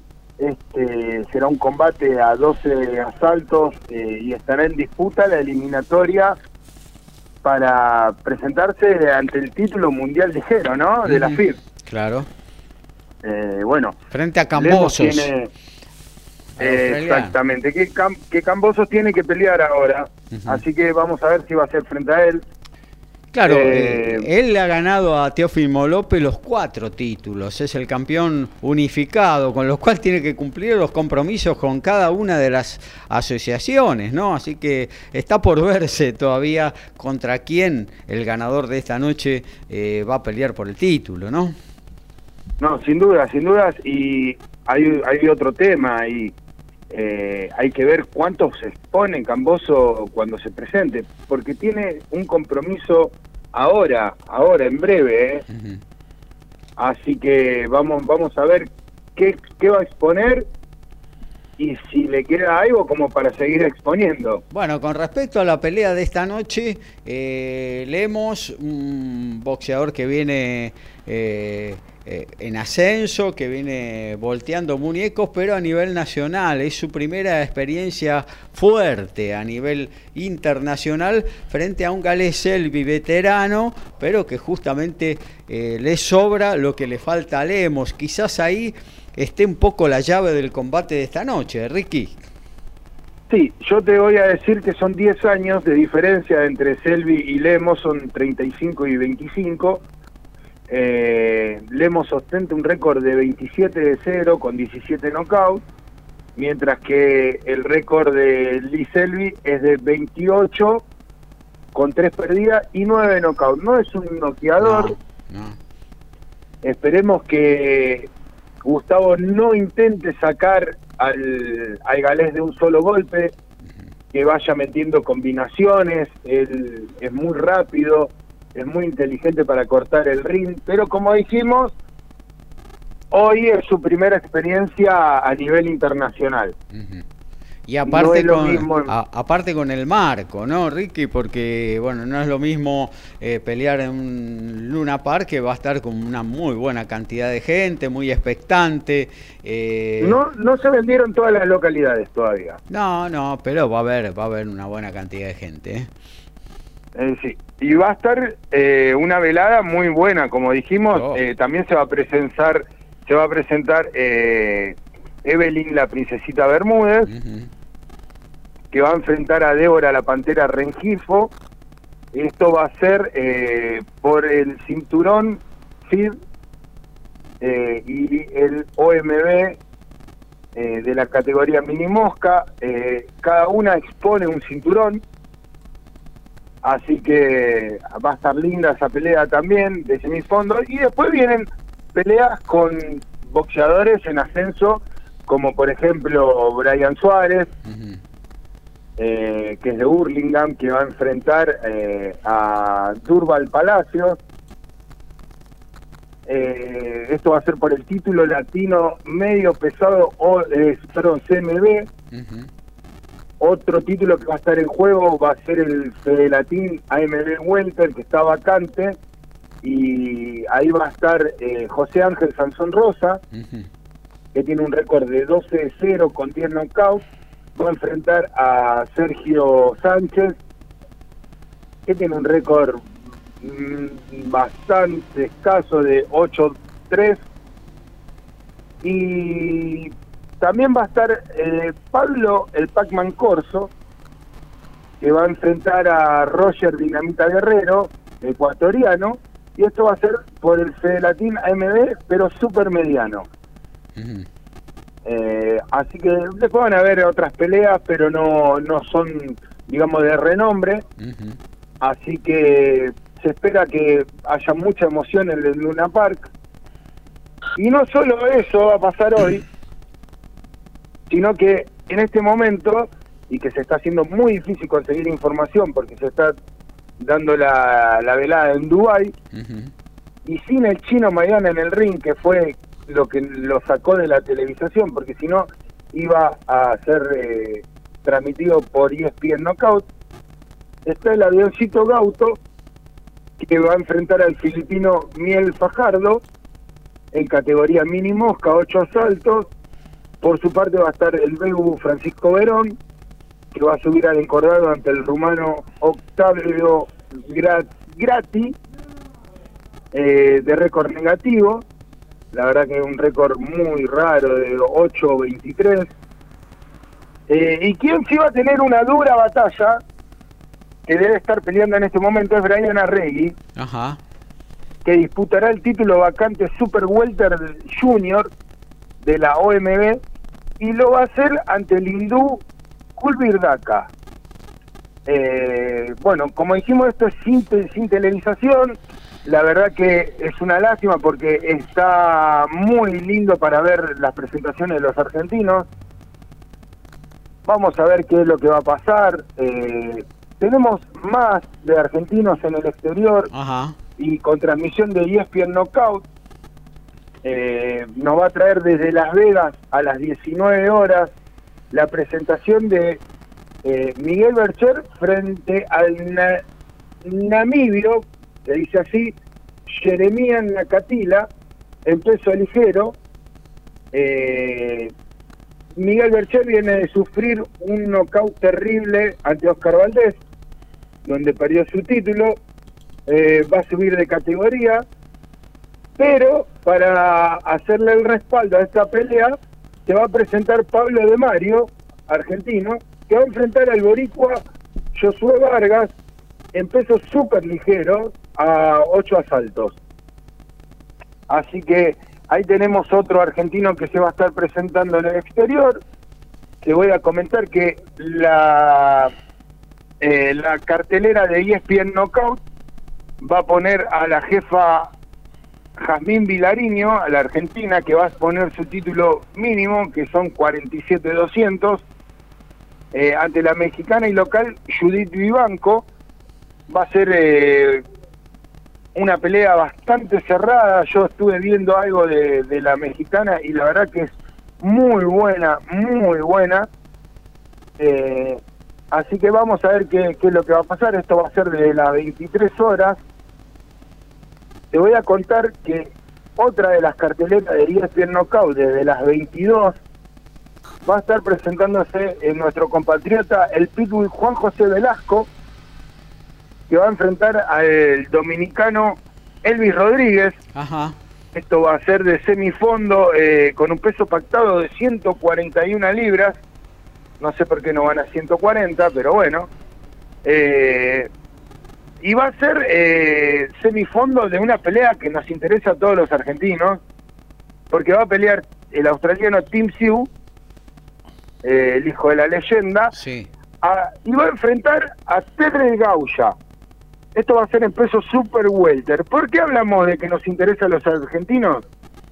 Porque Tim Siu es el eh, boxeador que debería enfrentar a Brian Castaño. Si es que Brian Castaño obtiene los títulos en su pelea ante Charlo. Así que hay que prestarle atención, ya lo yo ya lo tengo estudiado, creo que la mayoría de los argentinos que le gusta el boxeo al australiano lo tiene estudiado. ¿Y cuál es el tema?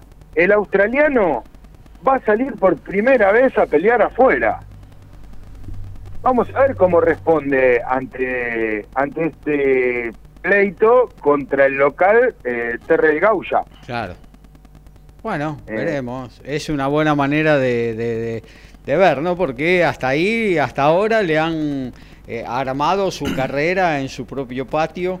Vamos a ver eh, anímicamente cómo, cómo Y soporta esto, ¿no? exponiéndolo, Gaby, y exponiéndolo ante boxeadores de un nivel medio medio, Sí, no, no, claro, no, claro, claro. no fue contra ninguno de los mejores de la categoría eh, que estén en este momento rankeados. Claro, tal cual, tal cual.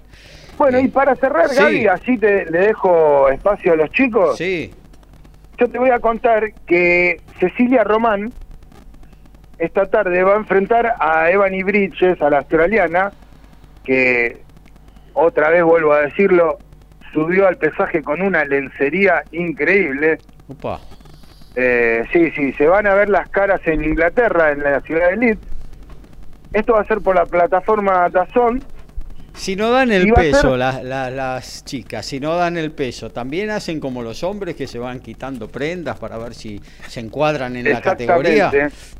Exactamente. Y las taparían con una Una lona. eh, toalla, una toalla se usa. Un toallón, digamos. Eh, bueno, y esto va a ser como semifondo de la pelea revancha entre Kiko Martínez y Josh Warrington. Eh, recordemos que el español dio un batacazo al ganar el título pluma de la FIB. Eh, de local al inglés, eh, que nadie esperaba, la verdad que nadie lo esperaba. El, el español fue, metió el batacazo y bueno, hoy tiene su revancha el inglés. Yo creo, yo creo que dada la lógica tendría que ganar Warrington e ir a un tercer eh, combate. Ajá. Pero bueno, esto es boxeo y como siempre digo, una mano cambia todo. Claro, tal cual, tal cual. Eh, bueno, muy bien, ahí tenemos, velada, no sé, vamos a tener que alquilar a un par de televisores para ver todo junto, eh, todas las veladas que tenemos. Mi teléfono, Gaby, va a estar, mi teléfono va a estar eh, a full, Sí, dado que encima voy a tener que estar trabajando Sí. a cierta hora, a la noche, por ejemplo. sí, Eh, y quería comentarte algo, Gaby. dale. El 31 Rapidito. de sí, el 31 de marzo Sí, en la plataforma del Pepo y la Superbanda Gedienta se va a poder ver el video donde soy protagonista en la actuación. No, no, qué buena noticia. ¿dónde Así es? A ver, es más, Pepo. En la plataforma de YouTube de El Pepo y la Superbanda Gedienta. Ah, bueno. Está bien. ¿Cuándo es el Y- lanzamiento? y el 31 de marzo a las 20 horas. Mundial, es un lanzamiento mundial. esto, La- ¿no? lanzamiento Y el mismo día que se sortea claro, el mundial. Y, y es que yo estoy en eso. La verdad que yo creo que si no llego a 500 mil seguidores, voy a pegar en el palo. El miércoles lo tiene que recordar porque hay otra audiencia. Así que bueno, Claro. El El miércoles. el miércoles voy a hacer el esfuerzo. En realidad no lo voy a hacer yo, esperemos que mis compañeros se, se brinden y me den la chance de que pueda entrar un poco más tarde al trabajo para poder estar presente en el programa. Pero pase el link, por favor, el- después por el- No, no solo voy a pasar el link, sino que bueno, en mis redes sociales, Ricardo Baiza ya está el adelanto y ahora lo voy a, se lo voy a mandar a ustedes al grupo. El Va, influencer Ricky. Y bueno, no, no vaya a hacer cosas que me anime. claro. Eh, eh, eh, los canjes ya, ya están llegando, pero no vas a hacer cosas que me anime y haga las que están haciendo todos los youtubers, como por ejemplo Joe Cabrera, que se le va a animar al chino. claro. No, ¿usted también? ¿Y usted Sí, a quién se tendríamos le- que A la bondiolita se le anima. Canelo. Tendríamos Ricky, que ¿no? buscar algún peso pesado. Le voy a le, le voy a proponer una pelea al patón Basile. Ah, bueno, Bueno. dale. O a Robuti, a la bestia Robuti, si no. No, es mi amigo, no le podría, no le podría pegar. Pelea de influencer con Logan Paul. Le podría pegar, Claro. digo. Eh, un abrazo le voy a pegar a Leandro, que es amigo. Bueno, se la cerramos con la mole moli. Eh, eh, Vamos a ver. Ahí. Bueno, muy bien, hasta ahí lo del boxeo. Gracias, Ricky Beisa. Daniel de Villa Teisei. No me gustan los circuitos callejeros, son inseguros. Pero las Ferrari siguen bien, así que la dejo pasar. Saludos, Código Deportivo. Un abrazo a Daniel de Villa Teisei, que ya eh, está siempre prendido y al cual en los últimos dos programas mandó mensaje y yo me olvidé de leerlos, así que eh, las disculpas del caso para este oyente tan fiel que tiene Código Deportivo. Actualizamos tenis porque hay un partido de dobles con un argentino que ya se está jugando en Miami, amigo Lauti. Sí, arrancó el camino de Ceballos junto al español Marcel Granollers. Primer juego ya tienen doble breakpoint ante el sudafricano Klassen y el japonés McLachlan. está 30-40 sacando la dupla eh, visitante en este caso porque hay muchísimos argentinos en la cancha y quebraron Ceballos y Granolers. Se puede ver en vivo por Star Plus, es la cancha 2. Gabriel Giachero y Dream Team hacen Código Deportivo.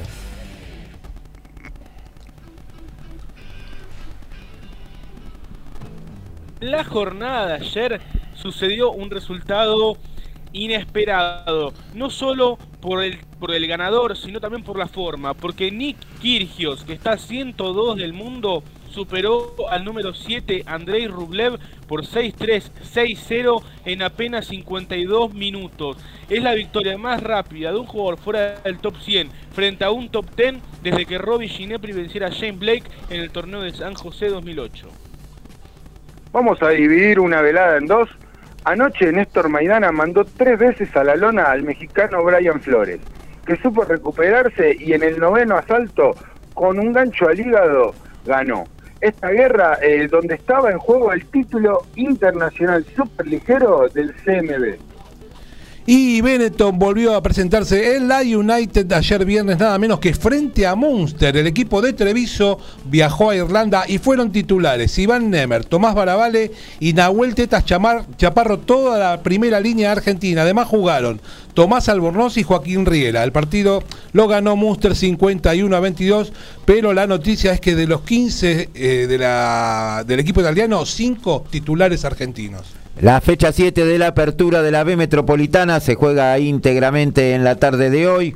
14.05 Acasuso recibe a Comunicaciones, uno de los líderes del torneo. 14.30 Deportivo Merlo con Intuzaingó, el otro puntero. 15.30 Argentino de Quilmes Cañuelas. Colegiales Los Andes, Talleres en Escalada ante Fénix. Defensores Unidos de Zárate ante San Miguel. Villa San Carlos en Berizo ante Deportivo Armenio. La Guay Urquiza ante Docsud. Queda libre en esta fecha justo José de Urquiza. Automovilismo, sinónimo Daniel Medina.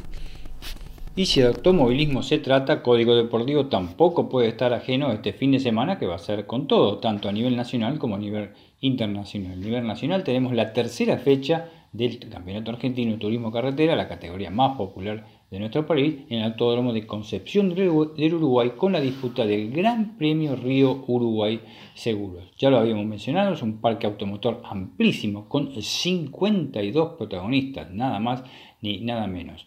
Los fanáticos que están ya desde Concepción Uruguay desde el miércoles a la noche resguardándose del mal tiempo y, aguardando mejores amaneceres porque soportaron tremendos temporales eh, de este, viento sobre todo, estando ahí para saludar a los equipos y pilotos que están llegando hasta el escenario enterriano mientras intercambian sus impresiones por supuesto tratando de respetar los protocolos. Las estimaciones de los directivos del Autódromo Uruguayense, el aforo será similar a cuando se inauguró el Autódromo de Concepción Uruguay.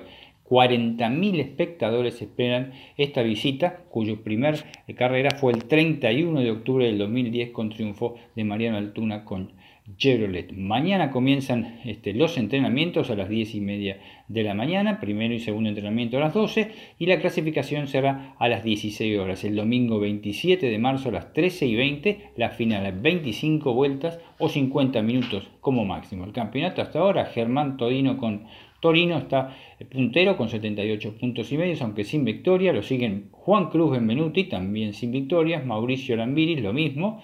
Benvenuti con Torino, Lambiris con Ford, Julián Santero con Ford, José Manuel Lucera con eh, Torino, Mariano Werner, De Benedictis, Mangoni Santiago, Agustín Canapino y Juan Pablo Gianni en los primeros 10 lugares de las posiciones del Campeonato de Turismo de Carretera.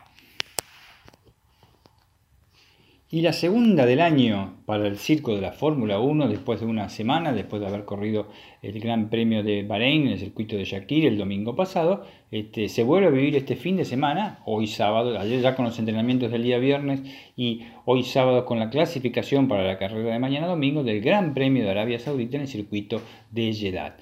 Algunas cositas pasaron que son totalmente ajenas a lo que es una carrera y esperemos que, eh, vamos a ver si se normaliza, porque hubo grandes expectativas y grande eh, este, revuelo hoy en la Fórmula 1, ya que, por ejemplo, Max Verstappen declaró cuando estaba clasificando siento olor a, quemado. Así, sí, como les digo, ¿saben por qué sentía eh, olor a quemado? Porque estaba apreciando un aroma intenso que se había originado por el incendio de una usina de petróleo de la empresa estatal árabe que patrocina, por supuesto, a este gran premio. Ese, ese incendio estaba, fue ocasionado por un lanzamiento de misiles de un grupo de rebeldes hutíes de Yemen, este, país vecino a Arabia, y que hizo estallar tanques de combustibles.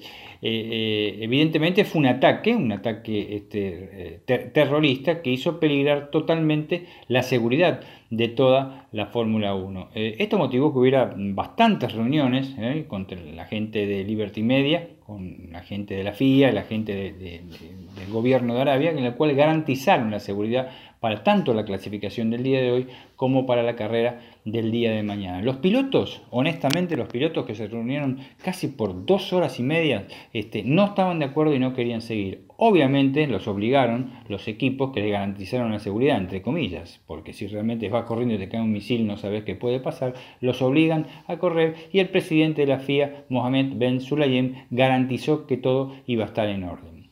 Hay que ver si se le cree, pero realmente los, corredores, como siempre, o los equipos, como siempre, están obligados, como en otras épocas, como Trola en la Fórmula 1, recordar el Gran Premio de Montjuic en 1973, cuando Bernie Eccleston hizo correr en un circuito muy inseguro el Parque Montjuic y hubo un accidente que murieron nueve personas, nueve espectadores en el circuito catalán. Pero claro, con 15 minutos de retraso empezó hoy los primeros entrenamientos, mejor dicho, ayer día viernes, los primeros entrenamientos de la Fórmula 1 por los motivos ya explicados por qué fue el atraso. Y Charles Leclerc con la Ferrari consiguió prevalecer nuevamente en el circuito de eh, Jeddah, el circuito de 6.174 metros, y marcar el primer eh, tiempo, el mejor registro de los, de los 20 coches, con un promedio altísimo de 247 kilómetros por hora.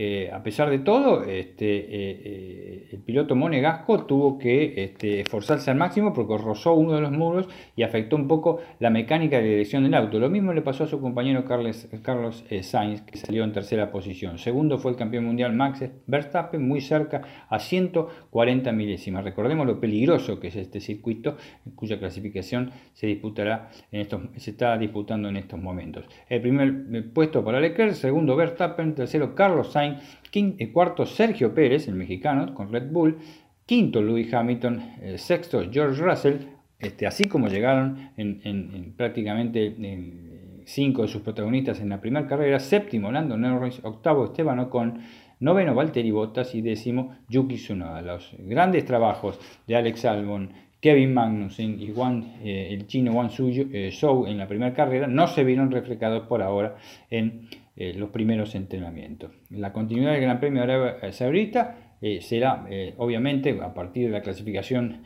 que, salga hoy, la carrera que será a las 14 horas en el día de mañana, obviamente si la FIA y los directivos de la FOM pueden hacer que se desarrolle este, con normalidad por los sucesos terroristas ocurridos.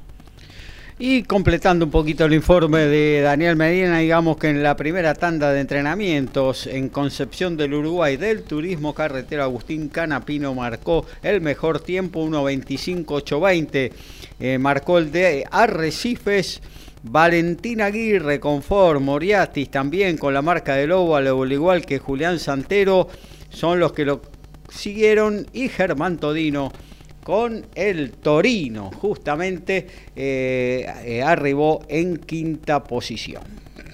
Somos pasionales, tenemos buena onda y también nos calentamos. Sumate a Código Deportivo. Somos como vos.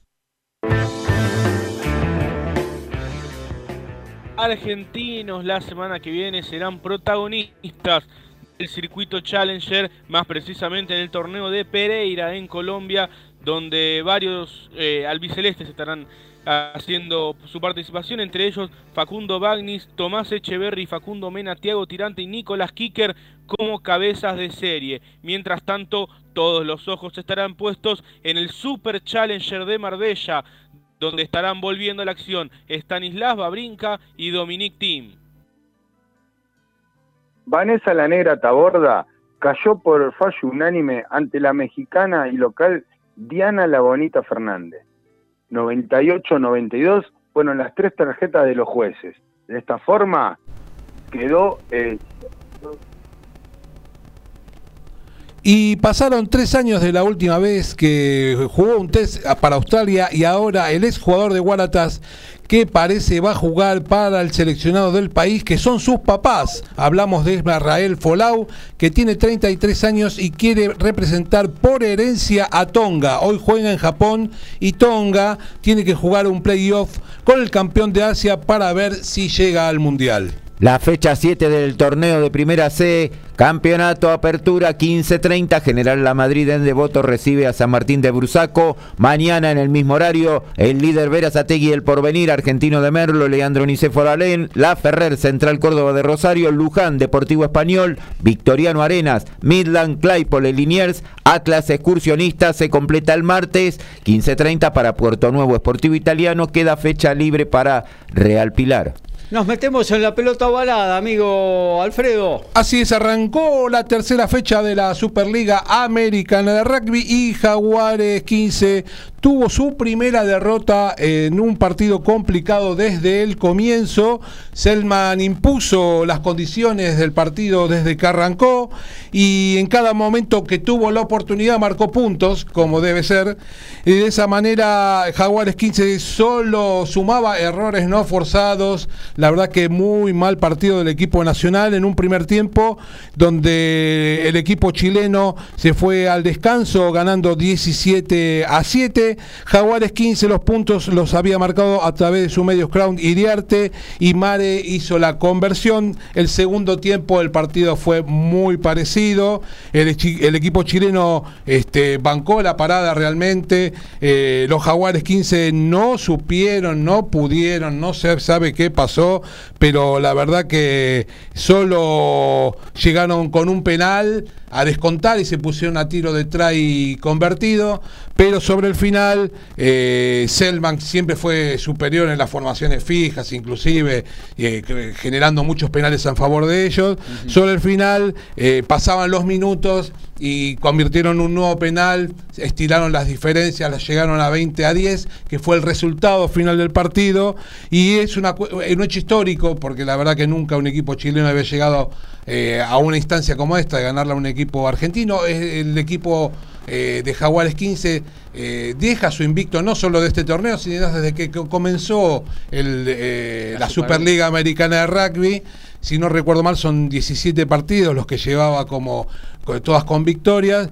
Y la verdad que hay que pensar algunas cosas, ya que Jaguares 15 tuvo muchos problemas en el Scrum eh, sobre todo al comienzo del partido fue no solamente superado, recién sobre el final, cuando se cambiaron las primeras líneas, ahí pudo recuperar un poco, este, eh, eh, ganar un poco en la formación, pero la verdad que fue superado por la franquicia chilena, muy mal en el line, pero muy mal no con, pelotas perdidas, eh, infracciones. La verdad que desconocido en las formaciones fijas, donde vos tenés que estar fuerte para poder generar el juego, como siempre decimos. De ahí se empieza a generar el juego para ver si podés ganar un partido.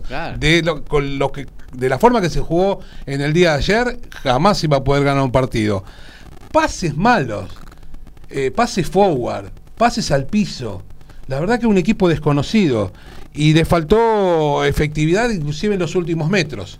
No llegaba, llegaban hasta las 22 y de ahí no podían concretar. este, o sea que fue, digamos, para decirlo de alguna manera, como una prolongación de lo que sucedió en los primeros dos partidos. Lamentablemente esta vez el resultado fue en contra. Es lo que te iba a decir. Eh, lo que pasa que no es lo mismo Cafeteros que Selman. Y ante, si vos jugás mal este, en este caso, la franquicia chilena se lo hizo sentir. Eh, una franquicia chilena que, como siempre decimos, es la base del seleccionado chileno que está por peleando una plaza para, el Mundial, que va a jugar un playoff con Estados Unidos. Así que eh, el equipo, eh, como se estaba cerca siempre por, a, tiro de try convertido, y en realidad no se cometieron tantos penales como en los partidos anteriores, uno pensaba que las individualidades del equipo nacional en algún momento lo podían llegar a dar vuelta. Pero la verdad que, como te digo, estuvieron imprecisos, sin confianza, y para mí lo más criticable es la falta de actitud. Había un equipo que quería ganar y era el equipo chileno. La verdad que lo, lamento decir esto por los chicos argentinos, pero la verdad que es lo que aparente- lo que se transmitió en la cancha. No había actitud de parte del equipo nacional. Mirá. Así que eh, mal partido de los Jaguares 15, muy malo diría yo, y merecida victoria del equipo chileno, que, que, que, eh, justificó en la cancha eh, la victoria. Tal cual. Bueno, unos Jaguares 15 que eh, también hay que reconocerlo, ¿no? Es casi como un sub-23 de Argentina, salvo algún caso por ahí perdido, Maico Viva. Así es. ¿no? Eh, entonces, eh, creo que esta primera experiencia a nivel internacional, en un rugby ya de más profesional, eh, le está jugando una mala pasada, ¿no? Todavía tienen que acoplarse a un ritmo de juego, físicamente también, me imagino. Así que, bueno, es, va a ser un campeonato de transición y un poco vos lo estabas anticipando antes de comenzar que esta vez eh, no iba a ser un desfile como fue las veces anteriores de Jaguares 15, cuando tenía incluso jugadores de los Pumas, ¿no? Que algunos que es. estaban volviendo a alguna lesión, eh, varios que jugaron de otro nivel para, para esta Superliga. Y hace dos años se le ganaba por 60 puntos a un equipo como este. Claro, claro. Pero como te digo, es un torneo largo, hay tiempo para, para recuperarse, para encontrarle la vuelta. eh, o sea, eh, el staff eh, seguramente no se va a quedar de brazos Ya tomó cruzados. nota, ya tomó Y nota. ya tomó nota y seguramente yo creo que, como dirían en el barrio, se viene una buena cagada pedo. Claro, Perdón claro. por la expresión, pero sí, es, sí. es lo que lo que se ve o por lo menos o lo que se- me parece que se va a refrendar en, en, en esto, en estos días. Claro, claro. Eh, bueno, eh, vamos a ver, ojalá que se recuperen porque eh, son la base del hoy por hoy del rugby nacional, porque todos los Pumas están en ligas europeas, desperdigados en, en Europa, ¿no? Eh, y bueno, si Este es el paso intermedio para ser Puma en algún momento. Claro. No van a llegar todos, pero muchos de ellos se van a poner la celeste y blanca. seguro Así que que este, es, es una buena escuela y muchas veces de estas cosas se aprende un montón. ¿eh? tal cual, Así ni que, hablar, ni hablar. Así que bueno, y arranca la segunda fecha Mirá. del torneo de la urba. Bueno, Este, con partidos atractivos ya que se van a enfrentar los dos campeones, los dos, perdón, los dos finalistas del año pasado y arranca nada más y nada menos que el Casi Ajá. a jugar eh, La academia. La academia arranca este este no la este de no, no es la academia de, de San Isidro. el que más torneos ganó. Así que es una segunda fecha donde el partido, eh, uno- la- el fixture es el siguiente, juegan Belgrano y Atlético del Rosario, dos clubes eh, de los fundadores, Claro, precisamente. claro. Cuba y sí, que decíamos que eran los finalistas del año pasado. Los Tilos y Regatas, que son dos que buscan consolidarse. Juegan Newman y Bay, donde Newman es uno de los candidatos, ya creo que va a ir por su segunda victoria. Pucará y Alumni, dos que ganaron en la primera eh, fecha y que también buscan consolidarse. Y como decías, el debut de la Academia en La Plata frente a San Luis, libre queda hindú. Recordamos que en el día de hoy también empiezan las categorías de, de Primera y ascenso segunda, ¿no? primera, segunda, eh, tercera y desarrollo. eh, mm, van a comenzar eh, eh, los torneos del rugby porteño. Eh, la- las otras dos categorías van a comenzar el 23 de abril, eh, que son tercera eh, y perdón, tercera y desarrollo. Eh, el, el que comienza hoy también es segunda, primera, segunda. Primera y segunda. Así que, bu- bueno, el torneo de la urba que siempre es apasionante, son pocos equipos y siempre se está jugando por algo. ¿Eso viene por alguna señal o hay que ir a estar más? Eh, en este en esta ocasión hay que ir a estar Todo más. estar más. Todo va a ser todo estar más. Todo, Todo. todo, el rugby de este fin de semana es estar más. Mirá. No sé qué ha sucedido, Claro. pero bueno. Y por otro lado tenemos, este, para ir cerrando el tema Pumas, eh, como recordamos en la ventana de julio van a jugar el 2 de julio en Jujuy, el 9 de julio en Salta y el 18 de julio en Santiago de Esteros y las distintas uniones del norte ya anunciaron que están a, a la venta las entradas para eh, presenciar los partidos. El, Jujuy se va a jugar en el estadio 23 de agosto, donde hace de local gimnasia en el equipo de fútbol. Claro. Y el miércoles ya comenzó la preventa, así lo dijo el, el, perdón, el tesorero de la Unión Martín Buitrago y con entradas muy populares, ya que las más baratas para ir a la popular van a salir mil pesos Ah, y las plateas van a valer 3 mil pesos, a diferencia que en Salta se va van, a van a ser de- del mismo precio, pero depende de la ubicación, va a haber entradas también de 2.000 y 2.500, esto se va a jugar en el Padre Martí Arena y en el Madre de Ciudades, donde el Cardo va a cerrar su tercer partido, este, también con los mismos precios, eh, pero si usted quiere sacar en la preventa eh, para los tres partidos, tiene desde 6.500, 5.000 o hasta 3.200 pesos para ver los Pumas en tres partidos de forma se internacional. hace una gira por el noroeste. Exactamente. Los menores de 4 años no pagan entrada. Ya estamos lejos de eso. Ahí ya estamos lejos. Y la verdad que es, un- es una alegría este, que después de 24 partidos los Pumas vuelven a jugar en Argentina. Este, la última vez había sido contra Sudáfrica en la ciudad de Salta en el 2019. Así que prenda la computadora y escriba Ticketek y ahí seguramente va a tener la respuesta a todas estas preguntas.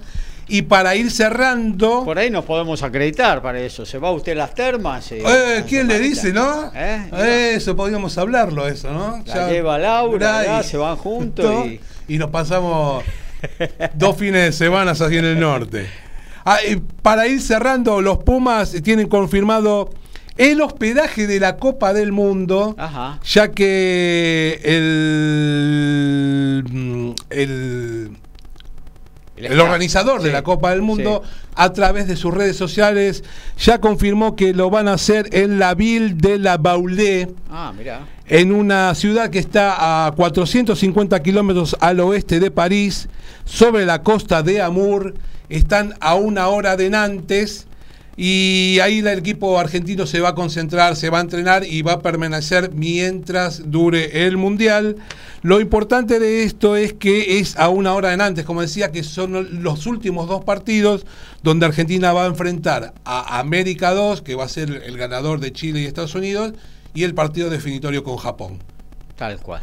Bueno, muy bien, hasta aquí todo lo de rugby. Actualizamos tenis y nos metemos en el próximo Noti Express de nuestro programa Código Deportivo Lauti. 5-2-30-0 sirven Granolers y Ceballos a dos puntitos de quedarse con el primer parcial. La asistencia mágica, el sorpaso inesperado y el try sobre el cierre. Todo está en Código Deportivo.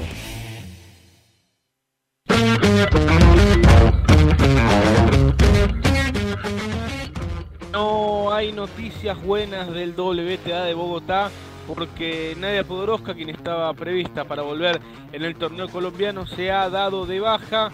Quien se ve favorecida en cierto punto de, de esta ausencia es Paulo Armachea, que de esta manera queda a solo una baja de integrar el cuadro principal y Lourdes Carlet está a una baja de ingresar a la clasificación. Anoche en el Teatro Comunitario de Miami, Tyre Jones, invicto, con 7 combates y 5 knockouts, venció a nuestro compatriota Christian Guido por puntos en categoría super ligero, y ligero pactada a 8 rounds. Y qué lío que hay en Gales. Hay mucho descontento con la derrota frente a Italia. No se puede perder con un equipo que sumaba 37 derrotas consecutivas en el Seis Naciones. Hay que hacer un recambio generacional y confiar en los más jóvenes, dicen. Pero están de acuerdo en que el entrenador eh, Wayne Pivac siga en su cargo. Faltan 18 meses para el Mundial y están un poquito desconcertados. Amistosos internacionales de selección en Europa. Estamos en 37 del segundo tiempo. Croacia con gol de Andrés Kramaric le gana 1 a 0 a Eslovenia. A las 14 Irlanda recibe a Bélgica, 14.30 Inglaterra-Suiza, 15.45 España-Albania, 16.45 Alemania-Israel, mismo horario para Países Bajos y Dinamarca. Emiliano Grillo, Fabián Gómez y Manuel Relancio se quedaron afuera del Corrales Punta Cana Championship. Y bueno, que se vayan a la playa. Y aprovechen que están ahí. Eh, y nos metemos ahora sí en lo que tiene que ver con el tenis, la pelotita amarilla nos convoca, la voz de Lautaro Miranda nos pinta todo el panorama del tenis del mundo. Hola Gaby, compañeros de audiencia, nuevamente eh, un sábado de Miami un tanto apagado, déjame decirte primero por lo que comentaba. Cortó la luz. No, no, no, no, eso seguramente que no, en Miami luz sobra.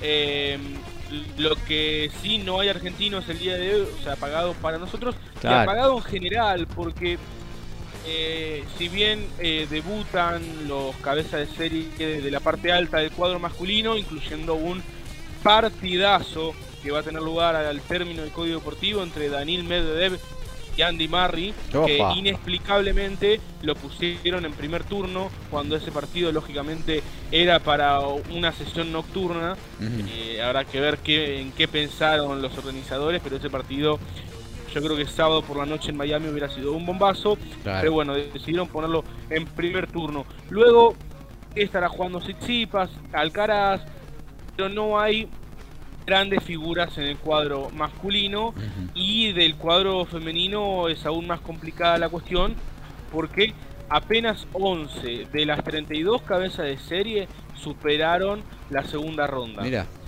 Eh, sí, realmente una irregularidad notable, ¿no? y galopante, te diría, eh, incluyendo, por ejemplo, a la primera cabeza de serie Arina Zabalenka y a la campeona del US Open Emma Raducanu. Eh, esto da la pauta un poco de que, y luego nos vamos a meter en eso, de que Ashley Barty podría haber dominado eh, ferozmente este circuito en caso de no, no haber tomado eh, la decisión del retiro.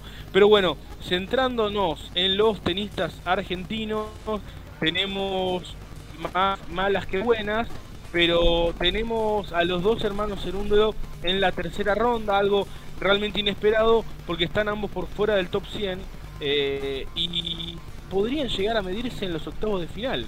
Eh, Queda un partido para los dos, pero por supuesto nos ilusionamos porque además eso significaría que uno de los dos esté en los cuartos. Eh, en este caso, Francisco Cerúndolo ayer superó a Railio Pelca, eh, número 16 en la clasificación, por 6-1, 3-1 y retiro. Le quebró cuatro veces el saque a Railio Pelca. Que hoy en día, y con el permiso de John Isner, es el mejor sacador que tiene el circuito ATP. Por lo cual hay que poner en contexto esta, este gran logro de Francisco, no solo el partido, sino el hecho de quebrarle cuatro veces el saque, por más que Opelka estaba lesionado. Eh, pero aún así, quebrarle cuatro veces el saque Eh. habla del gran nivel que está teniendo Francisco, porque hay que jugar también contra un jugador lesionado. En este caso va a estar enfrentando a Gael Monfils, tiene una temporada un tanto irregular. Recordemos, eh, la semana pasada superó a Daniel Medvedev en Indian Wells, luego perdió jugando muy mal contra Alcaraz.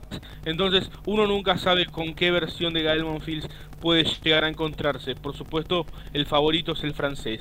Juan Manuel Cerúndolo ayer tuvo la noticia de que no iba a enfrentar a Matteo Berrettini, número 6 del mundo, como estaba previsto, porque el italiano se bajó por una molestia en su mano derecha.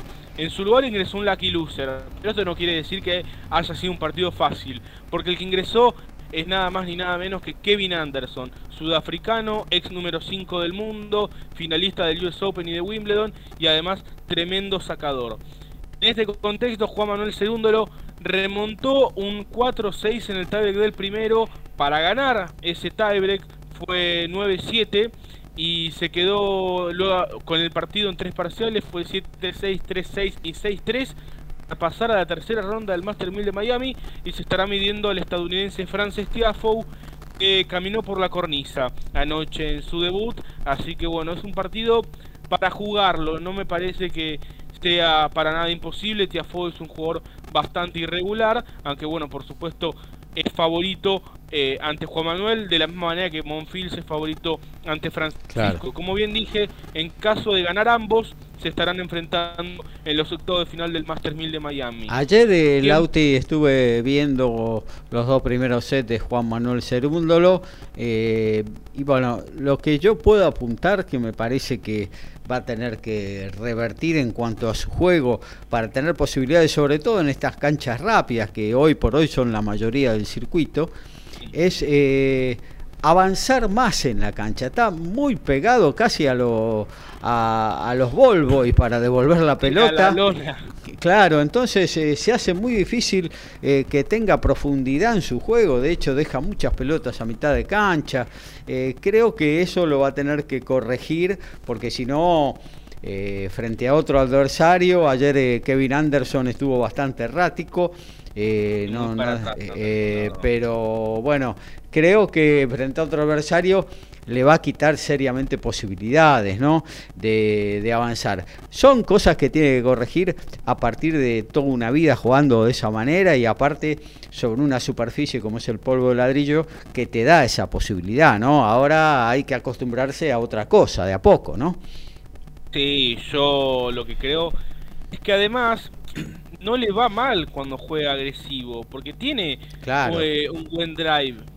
Eh, lo puede pegar con profundidad cuando, cuando tiene tiempo de armarlo y demás. En ese sentido tendría que animarse a ir más a la red, pero bueno, ese es un problema en general que tienen todos los jugadores argentinos, que no se animan en general a ir a la red. Eh, incluso a Martín del Potro con un juego súper agresivo, tampoco era de subir a la red. Eh, entonces es como algo que tienen bastante instalado los tenistas argentinos, no le gusta jugar a la volea. Eh, pero bueno, son los únicos dos que quedan. Anoche tuvimos la decepción del partido del Peque Schwarman que tuvo pelota de partido en el segundo parcial, sacó 5-4, 40-30 ante Tanasi Kokinakis, tenista australiano, 25 años, hace 4 años en este torneo superó a Roger Federer y es el actual campeón del Abierto de Australia en dobles junto a Nick Kyrgios. Es un jugador que muy pibe se metió top 100, tuvo varias lesiones que lo mermaron bastante, pero bueno, ahora parece estar sano, ganó su primer título ATP este año en Adelaida y ayer superó al Peque Lautaro. Eh, sí, Alfred. Pregunta, ayer vi el, último set este de Schwarman con Gokinakis y... El peor set elegiste. el, el que pude ver.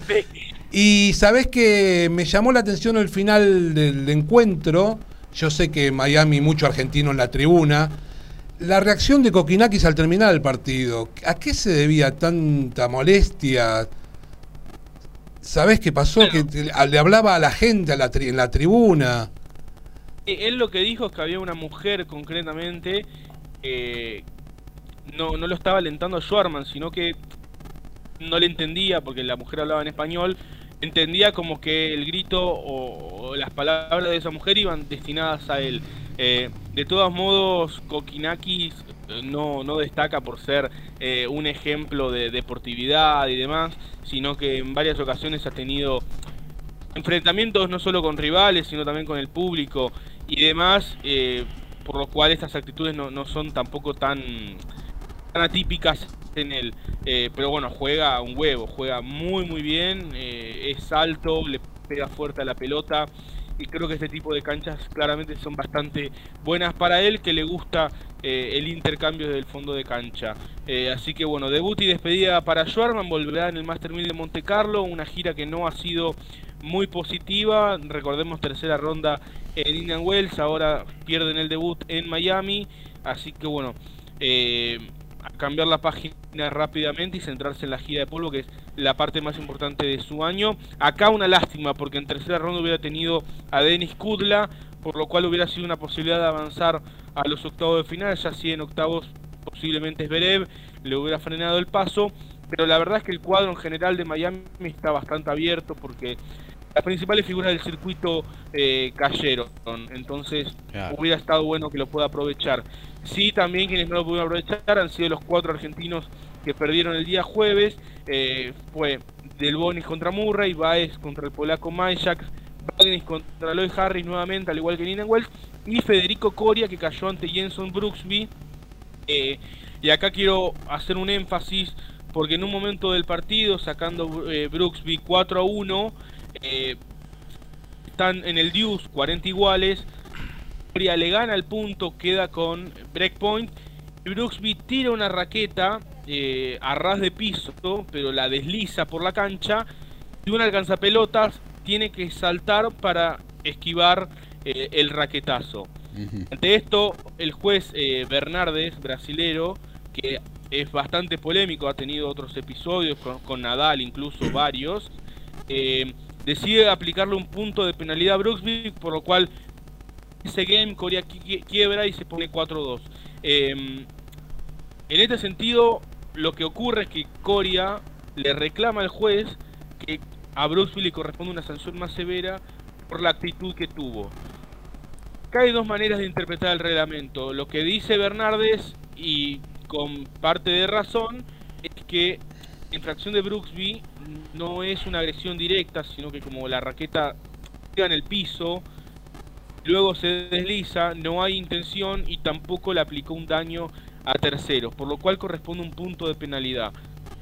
Lo cual es una manera, si bien correcta, bastante ligera de leer el reglamento, porque podemos entender que también no generó ningún daño producto de que el alcanzapelotas debió saltar o esquivar ese golpe y si lo hubiera golpeado hubiera correspondido una descalificación. De todos modos, y no haciendo puntual énfasis en esta acción, sino tomando en cuenta que ya es una actitud reiterada, lo vimos con Esberev en Acapulco, que le pegó tres raquetazos a la silla del umpire, la semana pasada en Indian Wells, Kirgio después de perder con Nadal, tiró una raqueta, casi le pega a un ball boy, eh, y ese mismo día Jordan Thompson, un australiano, también pegó un pelotazo y casi le pega una chica alcanza pelotas.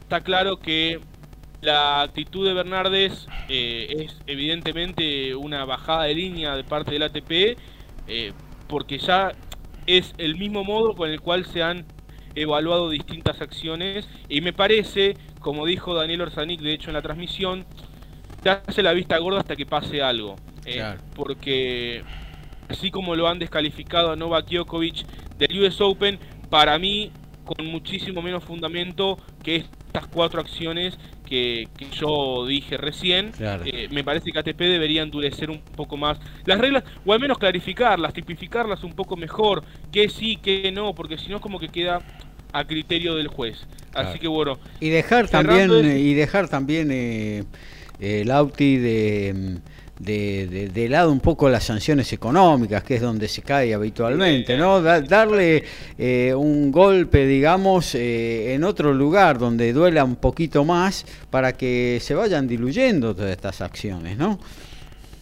Sí, fíjate vos que una primera ronda son 17 mil dólares, o sea, bastante dinero comparado con, con cualquier sanción que se te pueden poner. Entonces, desde ese punto de vista, no duele. Lo Claro. que duele son las sanciones deportivas. Yo digo a Zverev, que dieron 42 mil dólares por lo que hizo en Acapulco. Para Zverev es un vuelto, tiene 25 años y es multimillonario. Claro, claro. Eh, si vos lo dejás sin jugar Indian Wells y Miami, te va a doler un poquito más Claro. que son torneos muy importantes porque tiene buenos puntos para defender.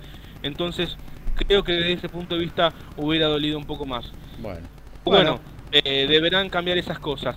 Paso rápidamente a lo que fue el gran tema de la semana. El, el martes por la noche, ya miércoles en Australia, Ashley Barty, número uno del mundo, anunció su retiro del tenis.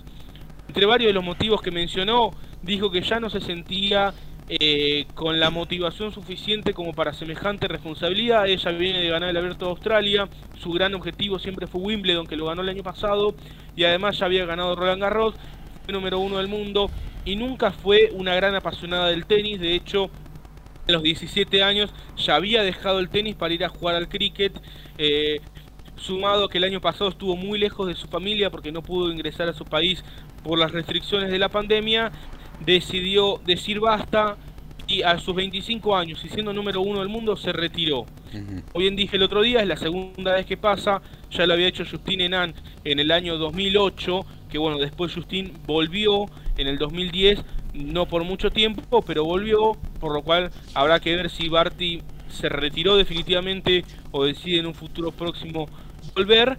Pero la realidad es que hay un efecto inmediato y es que el próximo lunes 4 de abril no estará en el ranking y quien ocupará su posición será la polaca Iga Swiatek que ayer ganó por 6-2-6-0 su partido de segunda ronda ante Victoria Golubic y oficialmente el director del torneo James Blake y la ex número 1 Lindsay Davenport encabezaron un acto en el cual le entregaron un premio como la nueva número 1 del mundo. Por supuesto, eh, la campeona de Indian Wells y de Doha, los dos WTA 1000 que lleva esta temporada, es, no sé si merecida es la palabra, porque surge de una acción totalmente imprevista, pero sí es de todas las demás la que más lo merece. Eh, así que bueno, le toca ocupar esta posición. No fue campeona de Grand Slam en las últimas 52 semanas, sí ganó Roland Garros en el 2020, eh, por lo cual podemos esperar también dos cosas. Una, que se afiance, que logre mejores resultados en Grand Slam y que pueda tener un reinado duradero. O la otra es que haya un constante sub y baja en el primer puesto del ranking, porque entre ella y la número 7, que en estos momentos es Annette Contadate, están muy muy cerquita. Por lo cual, y esperemos que no, puede surgir que varias jugadoras ocupen esa primera posición en los próximos meses, así que se pondrá de alguna manera emocionante y de otra manera no, no tanto eh, el circuito WTA. Sí está claro que eh, tampoco era muy positiva la situación de Barty, que jugaba muy poco eh, y que tampoco era una mega figura ni un imán de patrocinios, aunque lógicamente esta situación de su retiro como número uno para mí no es para nada positiva para el mundo del tenis. Así que bueno, eh, estaremos viendo cómo se define, cómo se dirime esta lucha en los próximos meses. Muy bien, muchas gracias. Lautaro Miranda, nos metemos en lo que tiene que ver con la agenda, todo lo que podés ver este fin de semana deportivo, te lo contamos en la 110 de Código Deportivo. Todos los deportes en un solo programa. Código Deportivo. Un, dos, un, dos, tres. Ya mismo, desde el término de Código Deportivo y por ESPN 2, se podrá ver el partidazo entre Daniel Medvedev y Andy Murray por la segunda ronda del Master 1000 de Miami. Toda la acción se podrá ver por ESPN 2 y también por Star Plus, donde se puede ver a Horacio Ceballos, que está con Granolers 6-2-3-1 por el debut en el Master 1000 de Miami. Cecilia Román y Evan Bridges se verán las caras desde las 16 horas por la plataforma de Azón. El Pitbull eh, José, Juan José Velasco y el dominicano Elvis Rodríguez serán desde las 22 horas en el eh, perdón, en ESPN Knockout. Combate Space desde las 23 horas pone en pantalla a la jefa Jazmín Vilariño y a la mexicana Judith Vivanco. Esto será desde las 23 horas. Teis Sport desde las 22 horas dará la velada Honor y Gloria, donde peleará eh, Gustavo Lemos y el inglés Lee Selby. Y a las 19 horas, perdón, volviendo ESPN Knockout, presentará a Miguel Berchel contra Jeremy Nakatila, donde presentará el argentino Pablo de Mario y Josué Vargas. Toda la segunda fecha del top 13 lo podés ver por Star Más a las 15 y 30. A las 17 horas eh, podés ver Stade Francés con Bordeaux también por Star Más y a la misma hora van a, eh, por la plataforma de Star Más también cobras frente a Cafeteros. En el día de mañana, a las 11 de la mañana, Exeter Leicester por Star Más y a las 17 horas, Olimpia y Peñarol también por Star Más. Copa Argentina Independiente y Central Norte por TIC a las 20 horas. Por los amistosos internacionales en Europa, 15.45 DirecTV con España-Albania, 16.45 Alemania-Israel, también por DirecTV, misma señal, por otro de la misma señal, eh, Países Bajos con Dinamarca, también van en el mismo horario, en la B Metropolitana a las 14.05 TIC con Acasuso Comunicaciones, 14.30 DirecTV con Deportivo Merlo y Tuzaingó, en el fútbol femenino 15.45, la TV pública con Gimnasia Esgrima La Plata Ferro y en el mismo horario Deport TV, El Porvenir y Deportivo Español. Almuerzo con la patrona o llega la bondiolita, reunión familiar o un sanguchito y a seguir. Tiempo de almuerzo, momento de despedida en Código Deportivo.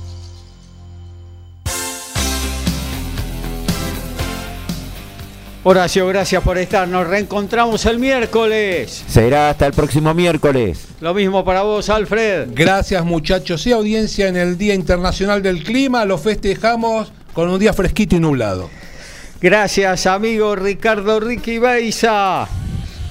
Bueno, Gaby, un saludo a vos, a todos los compañeros y a toda la audiencia. Y bueno, hoy tienen boxeo para tirar para arriba. Muchas gracias, hermano. Y gracias, Lautaro Miranda, también por estar en cada emisión de Código Deportivo. Abrazo grande para todos los compañeros, eh, también para toda la audiencia y muy buen fin de semana para todos. A disfrutar del tenis, que hay mucho en Miami. Quédese que ya viene la repetición del muy buen programa del Diario de Turismo. Luego a las 16 la previa del Faraón con Rancés y gran equipo para pasarla muy bien, escuchar muy, pero muy buena música. Nos despedimos ¿eh? el miércoles. Será el tiempo del reencuentro a partir de las 22 horas por aquí. ¿Por dónde va a ser? Por MG Radio. Buen fin de. Chau, chau. Chau.